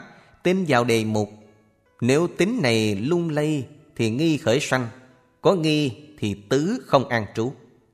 chín Phá sản Theo nghĩa rộng là tàn lụi, tiêu vong, mất mát, kiệt quệ, giảm sút, thua lỗ, đổ nát, họa hại, ly tán, vân vân. mười Đây là khởi nguyên quan niệm. Ta và chúng sanh là một. Nhưng lưu ý, đây chỉ là nắm vào nhất tướng tâm từ để đi vào nhất tướng tâm định. Tất cả đều do tưởng tạo thành, nó là định không phải tuệ. 11. Tứ vô lượng tâm thuộc thiền sắc giới, nên đề mục phải là cái quá thật tương tự như đất, nước khi tu Kashina. Ở đây, người khốn khổ là sư tướng, hiện ra trong tâm là thô tướng, chú tâm để thấy rõ ràng là quan tướng. 12. Bi thô tháo hơn lạc, ngại không tương ưng với tam thiền. 13. Có một số từ đồng nghĩa sau đây, ghen tị, ghen vì thua người, đố kỵ, ghen ghét, ganh ghét, ganh và ghét, ganh tị, ganh ghét tị hiềm. 14. Vì tứ thiền đã bỏ hỷ, soạn giả. 15. Lưu ý. Đây là định nên chỉ làm cho chúng lắng dịu tuệ mới bứng nhổ tận gốc được. 16. Lưu ý Những hành giả với đề mục Kasina, đất, nước, dân dân dẫu đạt đệ tam thiền nhưng không thể từ đệ tam thiền ấy tu tập xả vô lượng ở đệ tứ thiền được. Xả vô lượng đệ tứ thiền chỉ để dành cho từ, bi, hỷ, đệ tam thiền cùng đối tượng. Thực hiện bởi Trung tâm Diệu Pháp Âm Chùa Diệu Pháp 72 trên 14, Phú Mỹ, xã Phú Hòa Đông, huyện Củ Chi, thành phố Hồ Chí Minh. Điện thoại 028 3620 8438. Website diệu pháp âm.net. Kênh YouTube youtube.com trên Diệu Pháp Âm.